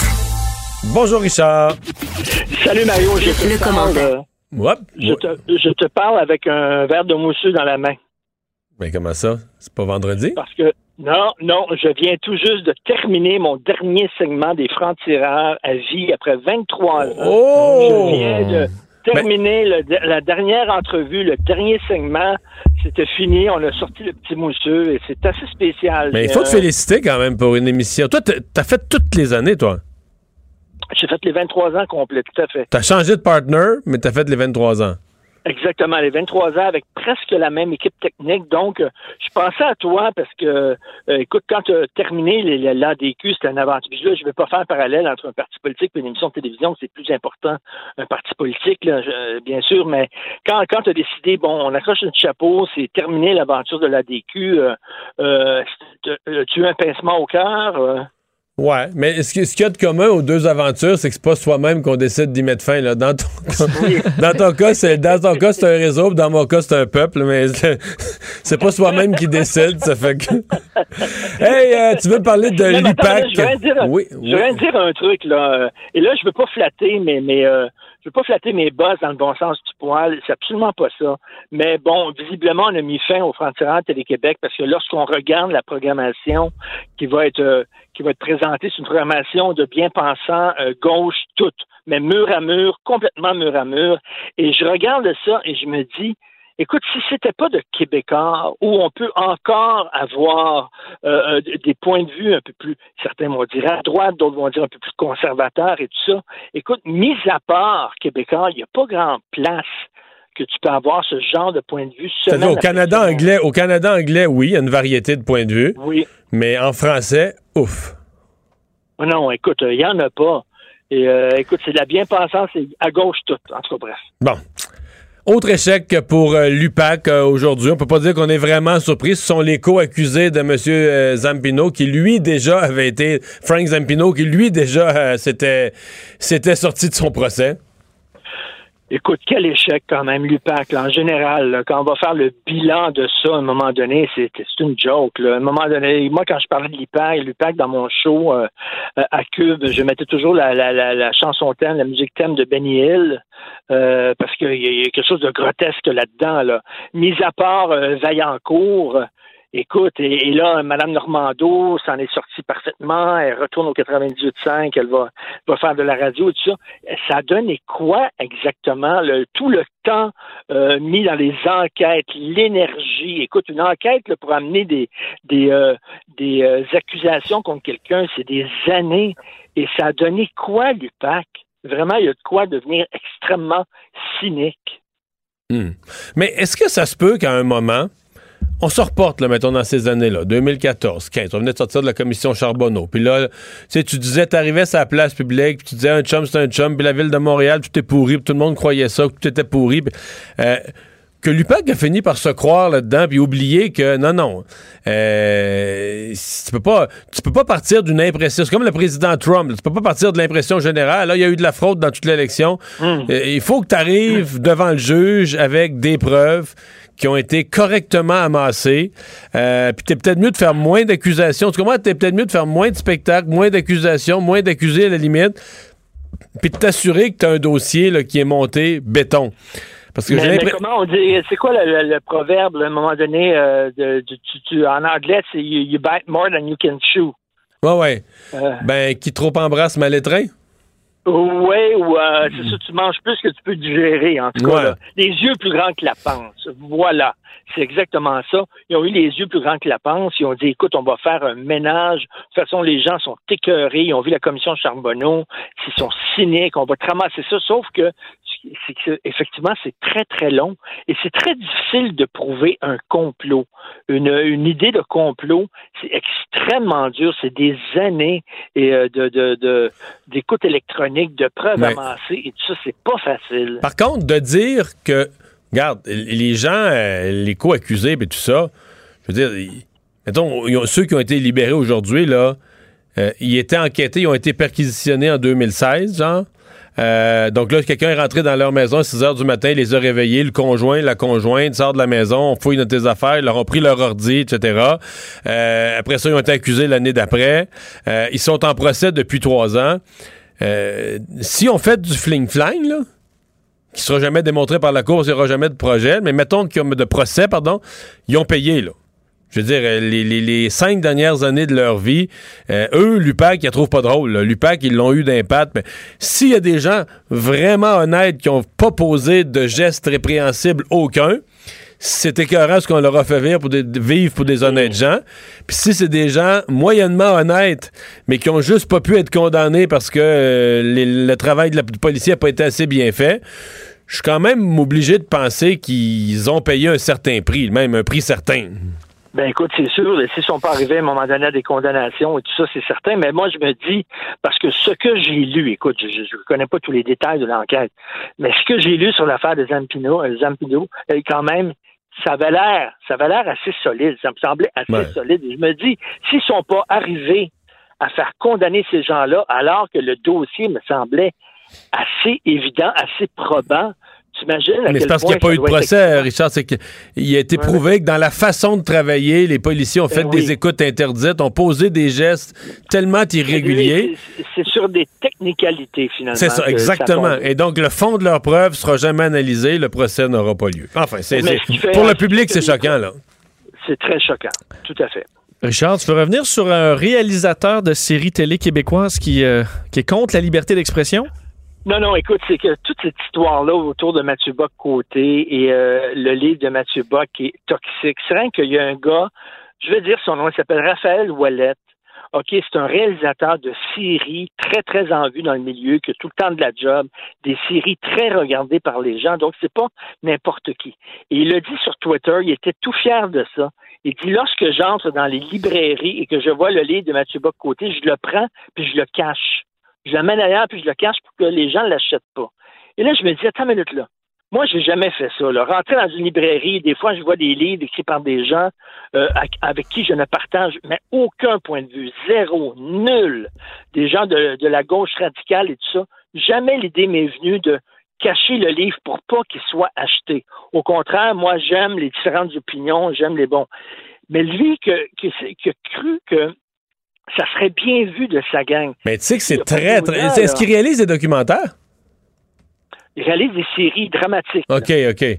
Non, parce que tu comprends que s'il réalisait des documentaires, tu comprends son réflexe. Ça veut dire qu'il irait réaliser un documentaire, mettons, sur ce qui se passe avec les pêcheurs en Gaspésie. Puis lui, il partirait avec une idée. Mettons que les pêcheurs, là, c'est des croches, puis ils dépassent leur quota, puis c'est des... Il part avec une idée.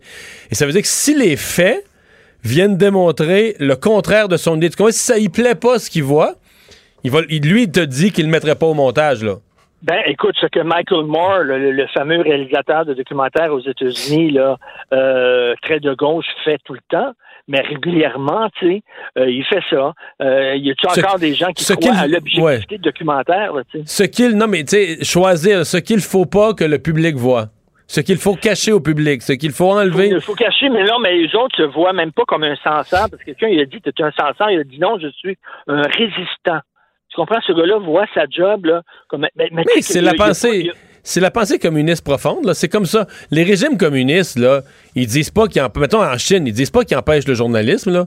Ils disent juste qu'il y a des journalistes malhonnêtes qui voudraient déstabiliser le régime en le critiquant, en sortant toutes sortes d'histoires à propos du régime, en dénonçant une décision du gouvernement. Ils disent pas que, ils disent pas qu'ils sont contre la liberté d'expression, du tout, du tout, du tout. Ils disent qu'il Mais- faut mais- qu'il faut qu'ils mettent un encadrement parce qu'il y a des journalistes malveillants qui voudraient détruire le système. Lui est fier de ça, puis il le dit sur Internet en, disant dans sa tête, ben ma gang va aimer ça. Et effectivement, si c'est pas que moi j'aurais honte de faire ça, écoute, rentrer dans une librairie, cacher ça, s'il le faisait, je, je m'en vanterais pas. Mais lui s'en vante parce qu'il sait fort bien que dans son milieu, les gens vont l'applaudir, ils vont aller le voir en disant bravo Raphaël, c'est ce qu'il faut faire, tu es un héros pour un héros pour nous. Et ce gars-là, il n'a aucun problème à se trouver des jobs. Là. Il réalise des séries partout, il est bien en vue, etc. Alors que les gens vont savoir ça. Il y a des producteurs, il y a des auteurs, vont savoir ça, que ce gars-là rentre. Moi, j'aimerais ça voir ces séries en disant Ah, tu as une scène là où le bandit, c'est un noir, raciste, raciste. Si, ton, si ta série sort en DVD, je vais rentrer chez Archambault, je vais prendre le coffret DVD puis je vais le cacher pour pas que les gens voient ta série. Ouais, non, c'est ridicule. Mais lui se vante de ça et je suis convaincu qu'aujourd'hui, dans sa gang, il passe pour un héros. C'est fort, là. Mhm. C'est déprimant, là. Eh bien, euh, finalement, euh, Nasdaq qui veut obliger euh, les entreprises à montrer euh, un visage de diversité sur leur euh, conseil d'administration. Oui, un texte du Wall Street Journal dont Nasdaq, c'est pas rien. C'est la bourse de la Nasdaq veut forcer toutes les Ah, mais c'était dans les nouvelles économiques aujourd'hui, là. C'est une vraie, une vraie nouvelle. Ben oui, c'est ça. Si tu es sur Nasdaq, tu vas, tu vas devoir avoir, montrer patte blanche, excusez l'expression, mais tu vas devoir avoir une femme sur ton conseil d'administration et une personne d'une minorité. OK? Sinon, tu pourras pas être à Nasdaq. Euh, moi, la discrimination positive, je n'y crois pas. Pour moi, c'est un oxymore. Un oxymore, c'est deux mots qui se contredisent. Comment une discrimination peut être positive? Elle discrimine. Le mot le dit. Une discrimination discrimine, c'est-à-dire qu'elle juge les gens selon la couleur de leur peau. Comment une discrimination peut être bonne? Selon moi, il n'y a pas de discrimination positive, ça n'a pas de sens. Alors là, ils vont peut-être écarter les entreprises. Puis là, je pense que on est en 2020. Je pense que toutes les entreprises sont ouvertes. Peut-être qu'il y en a une gang de récalcitrants, là, mais il y en a qui sont ouverts, qui savent qu'ils doivent représenter les minorités, la diversité, etc. Mais les quotas, Là, il y a des gens aujourd'hui qui peut-être pourraient siéger sur un conseil d'administration, mais ce ne sont pas des femmes et ce ne sont pas des gens de minorité sexuelle ou raciale. Ils n'auront pas la job. Je, ça me rentre pas dans la tête. Moi, je connais un gars qui voulait être policier. Il avait des super bonnes notes. OK, ça, ça marchait au bout. Non, mais là, c'est le Nasdaq, euh, c'est le Nasdaq qui s'autodiscipline, non? C'est le Nasdaq, oui, qui demande, en fait, qui demande la permission de pouvoir le faire. Hein. Il demande la permission de pouvoir faire ça, mais si tu, refuses de faire ça, tu ne, tu ne pourras pas être coté Nasdaq. Mais tu sais, c'est- c'est quand même fort, là. C'est, je, comprends la diversité, tout ça. Je lisais aujourd'hui dans, le National Post aujourd'hui les nouvelles euh, les nouvelles directives de Téléfilm Canada. Si tu veux avoir de l'argent de Téléfilm Canada puis tu produis un document, un film, tu dois euh, montrer euh, justement que tu vas avoir la diversité sexuelle, raciale et tout ça. Mais qu'est-ce qui arrive avec les films historiques? Je comprends, mais tu sais, là, si tu fais mon oncle Antoine, ça va être mon oncle Antoinette, ma tante Antoinette. C'est comme il va y avoir maintenant, tu vas te retrouver, si tu fais un film sur, euh, je sais pas, la Nouvelle-France, tu vas devoir mettre euh, deux gays et trois noirs. Dire, à un moment donné, il y a des producteurs, il y a six producteurs qui sont interviewés dans la National Post qui disent Ben là, ça n'a pas de bon sens, des quotas comme ça, là. On peut-tu aussi avoir le droit d'une certaine liberté créative? Ça, C'est parce a Ouais. une drôle d'époque. Merci, Richard. Merci à demain. Le, le commentaire de Emmanuel Latraverse. Des analyses politiques pas comme les autres. Et au moment où je parle à Emmanuel, une nouvelle qui tombe sur les fils de presse un peu partout, l'ancien président français Valéry Giscard d'Estaing, qui est décédé au cours des dernières heures à l'âge de 94 ans. Bonjour Emmanuel. Bonjour. Le président français qui se détendait en faisant du calcul différentiel et intégral. Ouh. Valéry Giscard d'Estaing. C'est pas ton cas? Non. C'est intéressant, ça, je pourrais faire ça. Euh, Qu'est-ce que le gouvernement Legault respecte sa part du contrat social, du contrat moral? C'est intéressant, c'est Gabriel Nadeau-Dubois qui a soulevé cette question-là ce matin, puis euh, je, je, trouve que la question mérite d'être posée. Pourquoi? Parce que euh, on le voit, de les cas augmentent sans cesse, inexorablement. On se dirige vers euh, une euh, annulation des permissions qui avaient été consentées pour Noël. Tout le monde s'entend. Et je repensais aux dernières semaines et on a, on reste avec l'impression d'un gouvernement qui a une approche un peu euh, passive, je dirais, face à la, la hausse euh, et à notre échec à réussir à aplatir cette courbe-là. Euh, les données changent, mais l'approche du gouvernement ne change pas. Dans le traçage, par exemple, on ne tient toujours pas compte de la transmission par aérosol.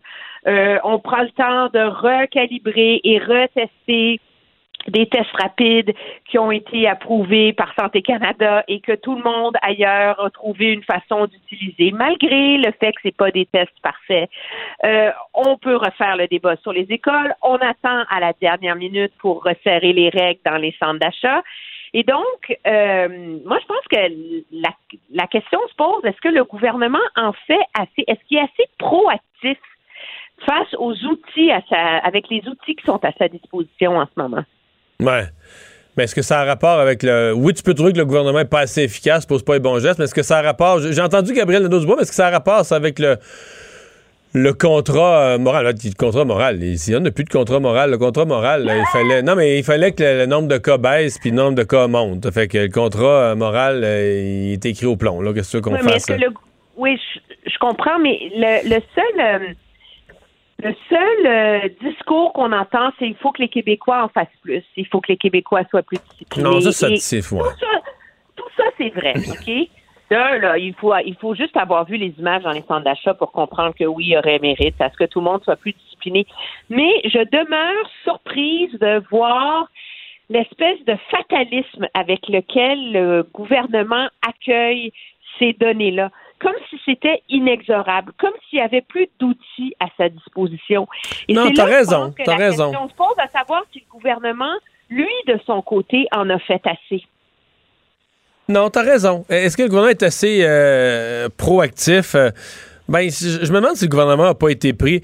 Quand, quelque part, vers la fin octobre, les cas se sont mis à baisser un peu, est-ce qu'on s'est pensé, bon, là, on a pensé, bon, ben, la, la deuxième vague, on a pris le dessus, ça va redescendre, on est correct, puis qu'on, sais, on s'est passé le, le- le- le bras sur le front pour essuyer la sueur en disant, ouf, on l'a échappé belle.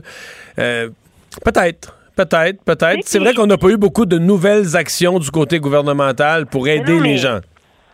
Sérieusement, comment ça se fait qu'on a encore de la misère à tester 30 000 personnes par jour? Est rendu au mois de décembre, là, Marion. Comment ça se fait qu'on ne tient pas compte de la transmission par aérosol dans les facteurs pour faire le traçage des cas qui est encore inadéquat? Je sais pas. Pourquoi est-ce que euh, est-ce que euh, je te donne un autre exemple? On, s'il y a un dans le dossier, oui, on se passe la main sur le front, c'est dans les CHSLD. Le nombre de décès est beaucoup moins élevé. J'ai même fait les, calculs à la mitaine tout l'après-midi pour essayer d'être certaine de mon coup. Fais 69% des décès dans la première vague. Dans les trois dernières semaines, là, qui sont ceux que j'ai eu le temps de calculer, c'est 40% des décès. Donc oui, ça, ça, Sauf que les- toutes les résidences de personnes âgées en général, ça, ça aussi, ça s'en va pas dans la, Ben, exactement. dans la bonne direction rendu- présentement. Il Ouais. était à 17% des décès. Ils sont rendus à 28% des décès. Il n'y a rien qu'on peut faire dans les résidences pour aînés pour Ouais. resserrer les règles. Pour... Alors, c'est comme s'il y a des fils qui dépassent et que le gouvernement peine à trouver comment les attacher en ce moment. Et que son réflexe, c'est de blâmer les, euh, les citoyens. C'est pas faux du tout. Hey, euh, je veux t'entendre sur. euh, Il y a du brouillard. En fait, il y a Aaron O'Toole qui l'affirme, lui, comme un fait, mais bon, évidemment, il est dans l'opposition. Il blâme le gouvernement. Pour ceux qui l'enquêtent, c'est pas si clair. Comment a avorté cette entente entre la chinoise CanSino et le gouvernement canadien pour procurer des vaccins? Et c'est, des questions qui doivent et méritent d'être posées. Premièrement, il faut abandonner le réflexe de dire que c'est de la folie mentale d'embarquer le Centre national de recherche dans une entente avec CanSino. Ça fait des années qu'ils travaillent avec eux et c'est grâce à un partenariat entre les deux que le Canada a découvert le virus de l'Ebola. Alors, l'idée de dire que cette recette, ce partenariat gagnant pour l'Ebola pour être gagnant pour la COVID n'était pas complètement cinglé. Mais, mais l'impression, c'est que la Chine nous a l'impression, c'est que la Chine nous a baisé un peu, non? Ben, elle nous a totalement.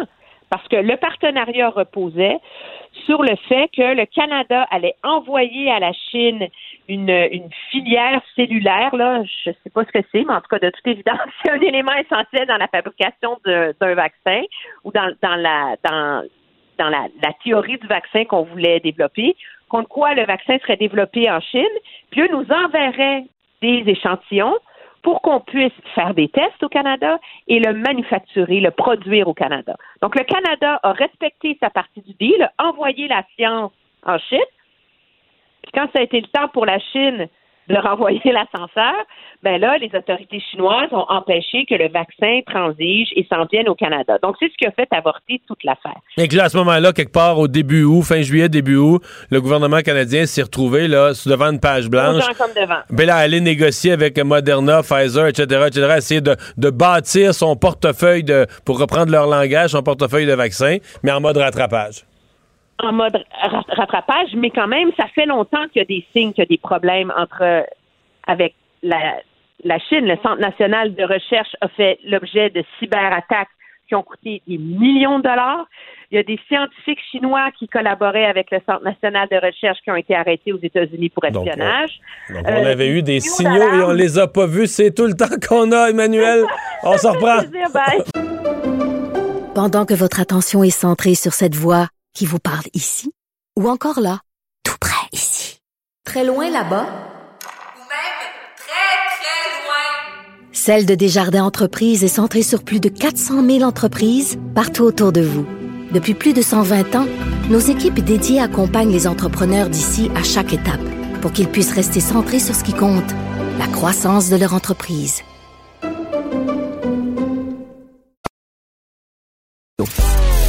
Mario Dumont et Vincent Dessureau.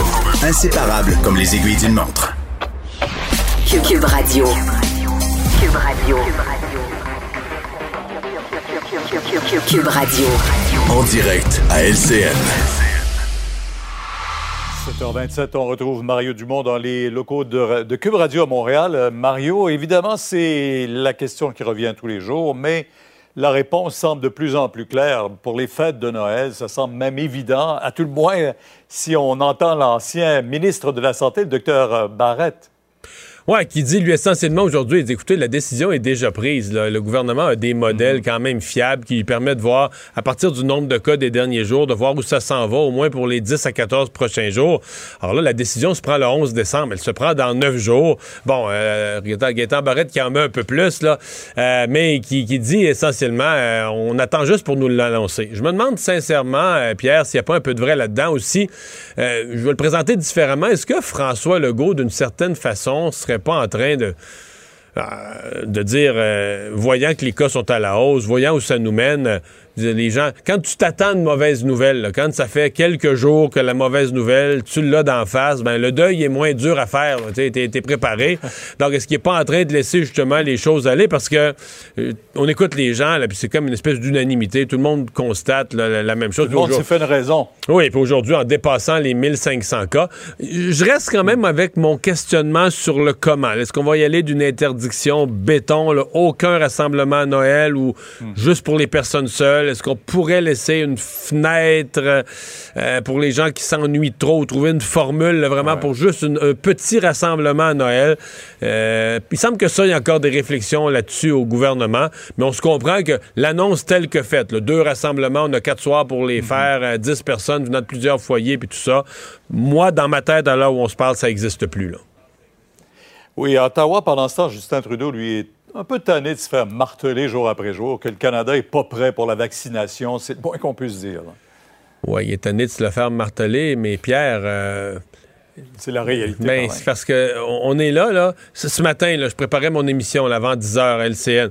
Oups, je Mhm. tombe sur un texte. La ministre de la Santé de l'Écosse, parce qu'au Royaume-Uni, où ils commencent à vacciner la semaine prochaine, la ministre de la Santé de l'Écosse qui dit Nous, on sera pas prêt lundi, là, c'est mardi. Le 8. Mardi, le 8 décembre, on commence la vaccination. Ben, on peut pas empêcher les, citoyens du Canada de, de- voir. Les nouvelles font le tour du monde, là, on est en 2020, donc les gens vont voir euh, aux États-Unis. Et ce matin, euh, ce midi, je l'ai fait l'exercice à mon émission, un peu le tour des grands pays du G7, euh, Grande-Bretagne, Allemagne, France, États-Unis, des plans de vaccination très précis. Il y a deux choses qui frappent au Canada. C'est plus flou et c'est plus tard. C'est ça les deux grandes choses. D'abord, on a un plan de vaccination qui est beaucoup plus flou parce que visiblement, on ne sait pas combien de doses on va avoir. Et je, je ne nie pas probablement qu'au gouvernement, euh, on met des efforts surhumains pour essayer de renégocier des ententes de dernière minute, puis peut-être avec les, les prochaines compagnies qui vont sortir, parce qu'il risque d'avoir d'autres vaccins euh, qui vont être approuvés, d'autres candidats vaccins qui vont être approuvés.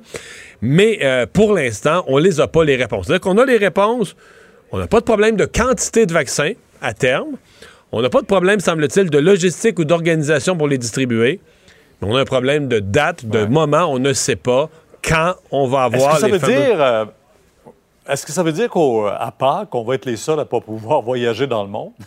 Ah ben, Pierre, à Pâques. Mais à l'été. À l'été, il est possible qu'à l'été c'est loin, 2021, il y ait des pays dans le monde où les Canadiens ne soient pas bien accueillis parce que, bon, entre, entre autres pays, ils seront tous vaccinés, mais les Ouais. Canadiens ne seront pas encore vaccinés ou en voie de l'être à moitié, au tiers, au quart. Non, non, il y a des vraies conséquences. Il y a des conséquences en termes de décès, des conséquences en termes économiques. Alors, c'est pas, c'est pas rien, là, la discussion qu'on est en train d'avoir au Canada. Et avec tout ce questionnement en arrière-plan, est-ce qu'on s'est fait rouler par la Chine? Il semble qu'on avait une collaboration initiale avec la Chine pour la recherche sur un vaccin, que le Canada a fourni la technologie, a fourni les molécules, les protéines de départ. La Chine est partie avec ça. On travaillait sur leur vaccin, puis après ça, bye bye Charlie Brown. Euh, le Canada euh, était plus intéressé à collaborer, puis on n'a pas eu de retour là-dessus. C'est ça, on s'est fait rouler dans la farine, pas à peu près, là. Bon, et pendant ce temps-là, ben, il y a euh, vraiment des éclosions dans plusieurs centres pour personnes âgées. On l'a vu encore aujourd'hui. Ça va à ce point mal que le personnel en est affecté. Et là, on a besoin d'infirmiers, de, personnel, et on parle de délestage, et ça, c'est pas évident. Ouais. Parce que là, on, prend on a des problèmes dans des résidences privées, on prend le personnel du réseau public. Il faut prendre du personnel où il y en a pour aller aider, donc on le sort des hôpitaux. C'est comme, un, euh, je dirais, c'est l'item de plus. On parlait de pression sur notre système de santé, mais évidemment, le fait qu'il y a beaucoup d'éclosions dans des résidences pour personnes âgées, incluant des résidences privées. Et une des choses qui frappe, autant dans les CHSLD que dans les résidences pour personnes âgées, c'est comment on en arrive encore à avoir, dans certains cas, des éclosions où la quasi-totalité des gens euh, sont touchés, des membres du personnel, 30, 35, 40. Alors là, euh, on finit par pointer du doigt au gouvernement. Est-ce qu'on fait les stratégies de test? Est-ce qu'on teste le personnel? Est-ce qu'on a, est-ce qu'on met en, place les mécanismes pour se rendre compte qu'il y a un problème avant qu'il soit trop tard, puis avant qu'autant de personnes se soient protégées, propagées la maladie? Alors, demain, vous pourrez poursuivre la discussion à votre émission de 10 h sur LCN. Au revoir. Merci. Alors Vincent, c'est pas rare que durant notre émission, on ait des nouvelles de dernière heure sur Donald Trump, mais j'avoue qu'aujourd'hui, un rallye de la victoire, c'en est une bonne. Ouais, deux choses pour Donald Trump qui a confirmé qu'il allait être en Georgie samedi pour un rallye de la victoire, euh, alors qu'il n'a pas gagné, ainsi que les deux euh, sénateurs euh, en Georgie qui ont gagné avec, moins de 50 Alors, il y aura un deuxième tour. Il n'y a pas personne qui a gagné là, mais il y aura un victory rally samedi. Et également, dans les dernières minutes, Donald Trump qui a publié une très longue vidéo de 46 minutes pour rappeler tous les mensonges comme quoi il a été et s'est fait voler l'élection euh, et disant qu'il allait avoir de nouvelles contestations judiciaires. Je vais entendre un extrait. Il y avait des panneaux, des graphiques dans les mains pour essayer d'expliquer à quel point il s'est fait voler. We were winning by a lot.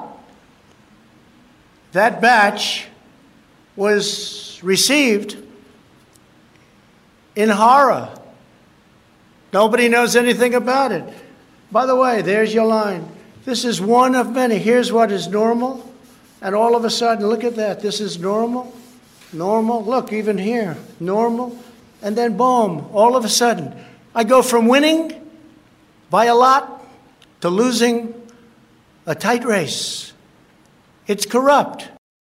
Bon, alors on Ça, tu comprend sais que, tu sais que c'est l'équivalent de. C'est complètement absurde. Là. Il dit que, tu sais, que il gagnait, il gagnait, puis tout à coup, il rentre plein d'autres votes, puis là, c'est des votes Biden, puis là, il perd. Oui. Mais à l'élection de 2007, où on a perdu par quatre votes, là, il y a plusieurs sièges libéraux, Louis Hébert, Sherbrooke, le comté, où effectivement, quand le vote, on menait, là, on menait la DQ, mettons, par 1000 votes, 2000 votes, puis quand le vote par anticipation. libéral. Quand le vote par anticipation est sorti, c'était libéral, c'était des majorités libérales parce qu'il avait fait voter beaucoup de personnes âgées dans des, des centres, puis tout ça, puis le vote par anticipation sortait libéral. Tout à coup, je pourrais dire mot, j'aurais pu dire mot à mot la même chose. Là, tout à coup, on arrive à la fin de la soirée, regardez ça, bang, plein de votes libéraux, ça fera fraude, corruption, alors qu'on savait très bien, comme lui, il sait, on savait très bien que c'était le vote par anticipation, c'était du vote libéral, puis euh, il sait très bien que le vote par la poste, c'est des gens qui ont voté.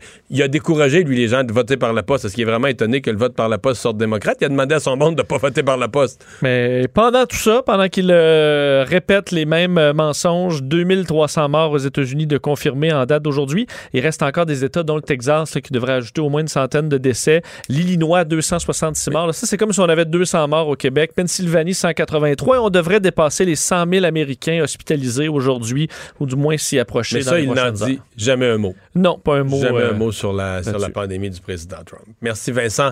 Merci à vous d'avoir été là. Sophie Durocher s'installe dans un instant. Restez là. Euh, on se retrouve, nous, demain 15h30. Cube Radio.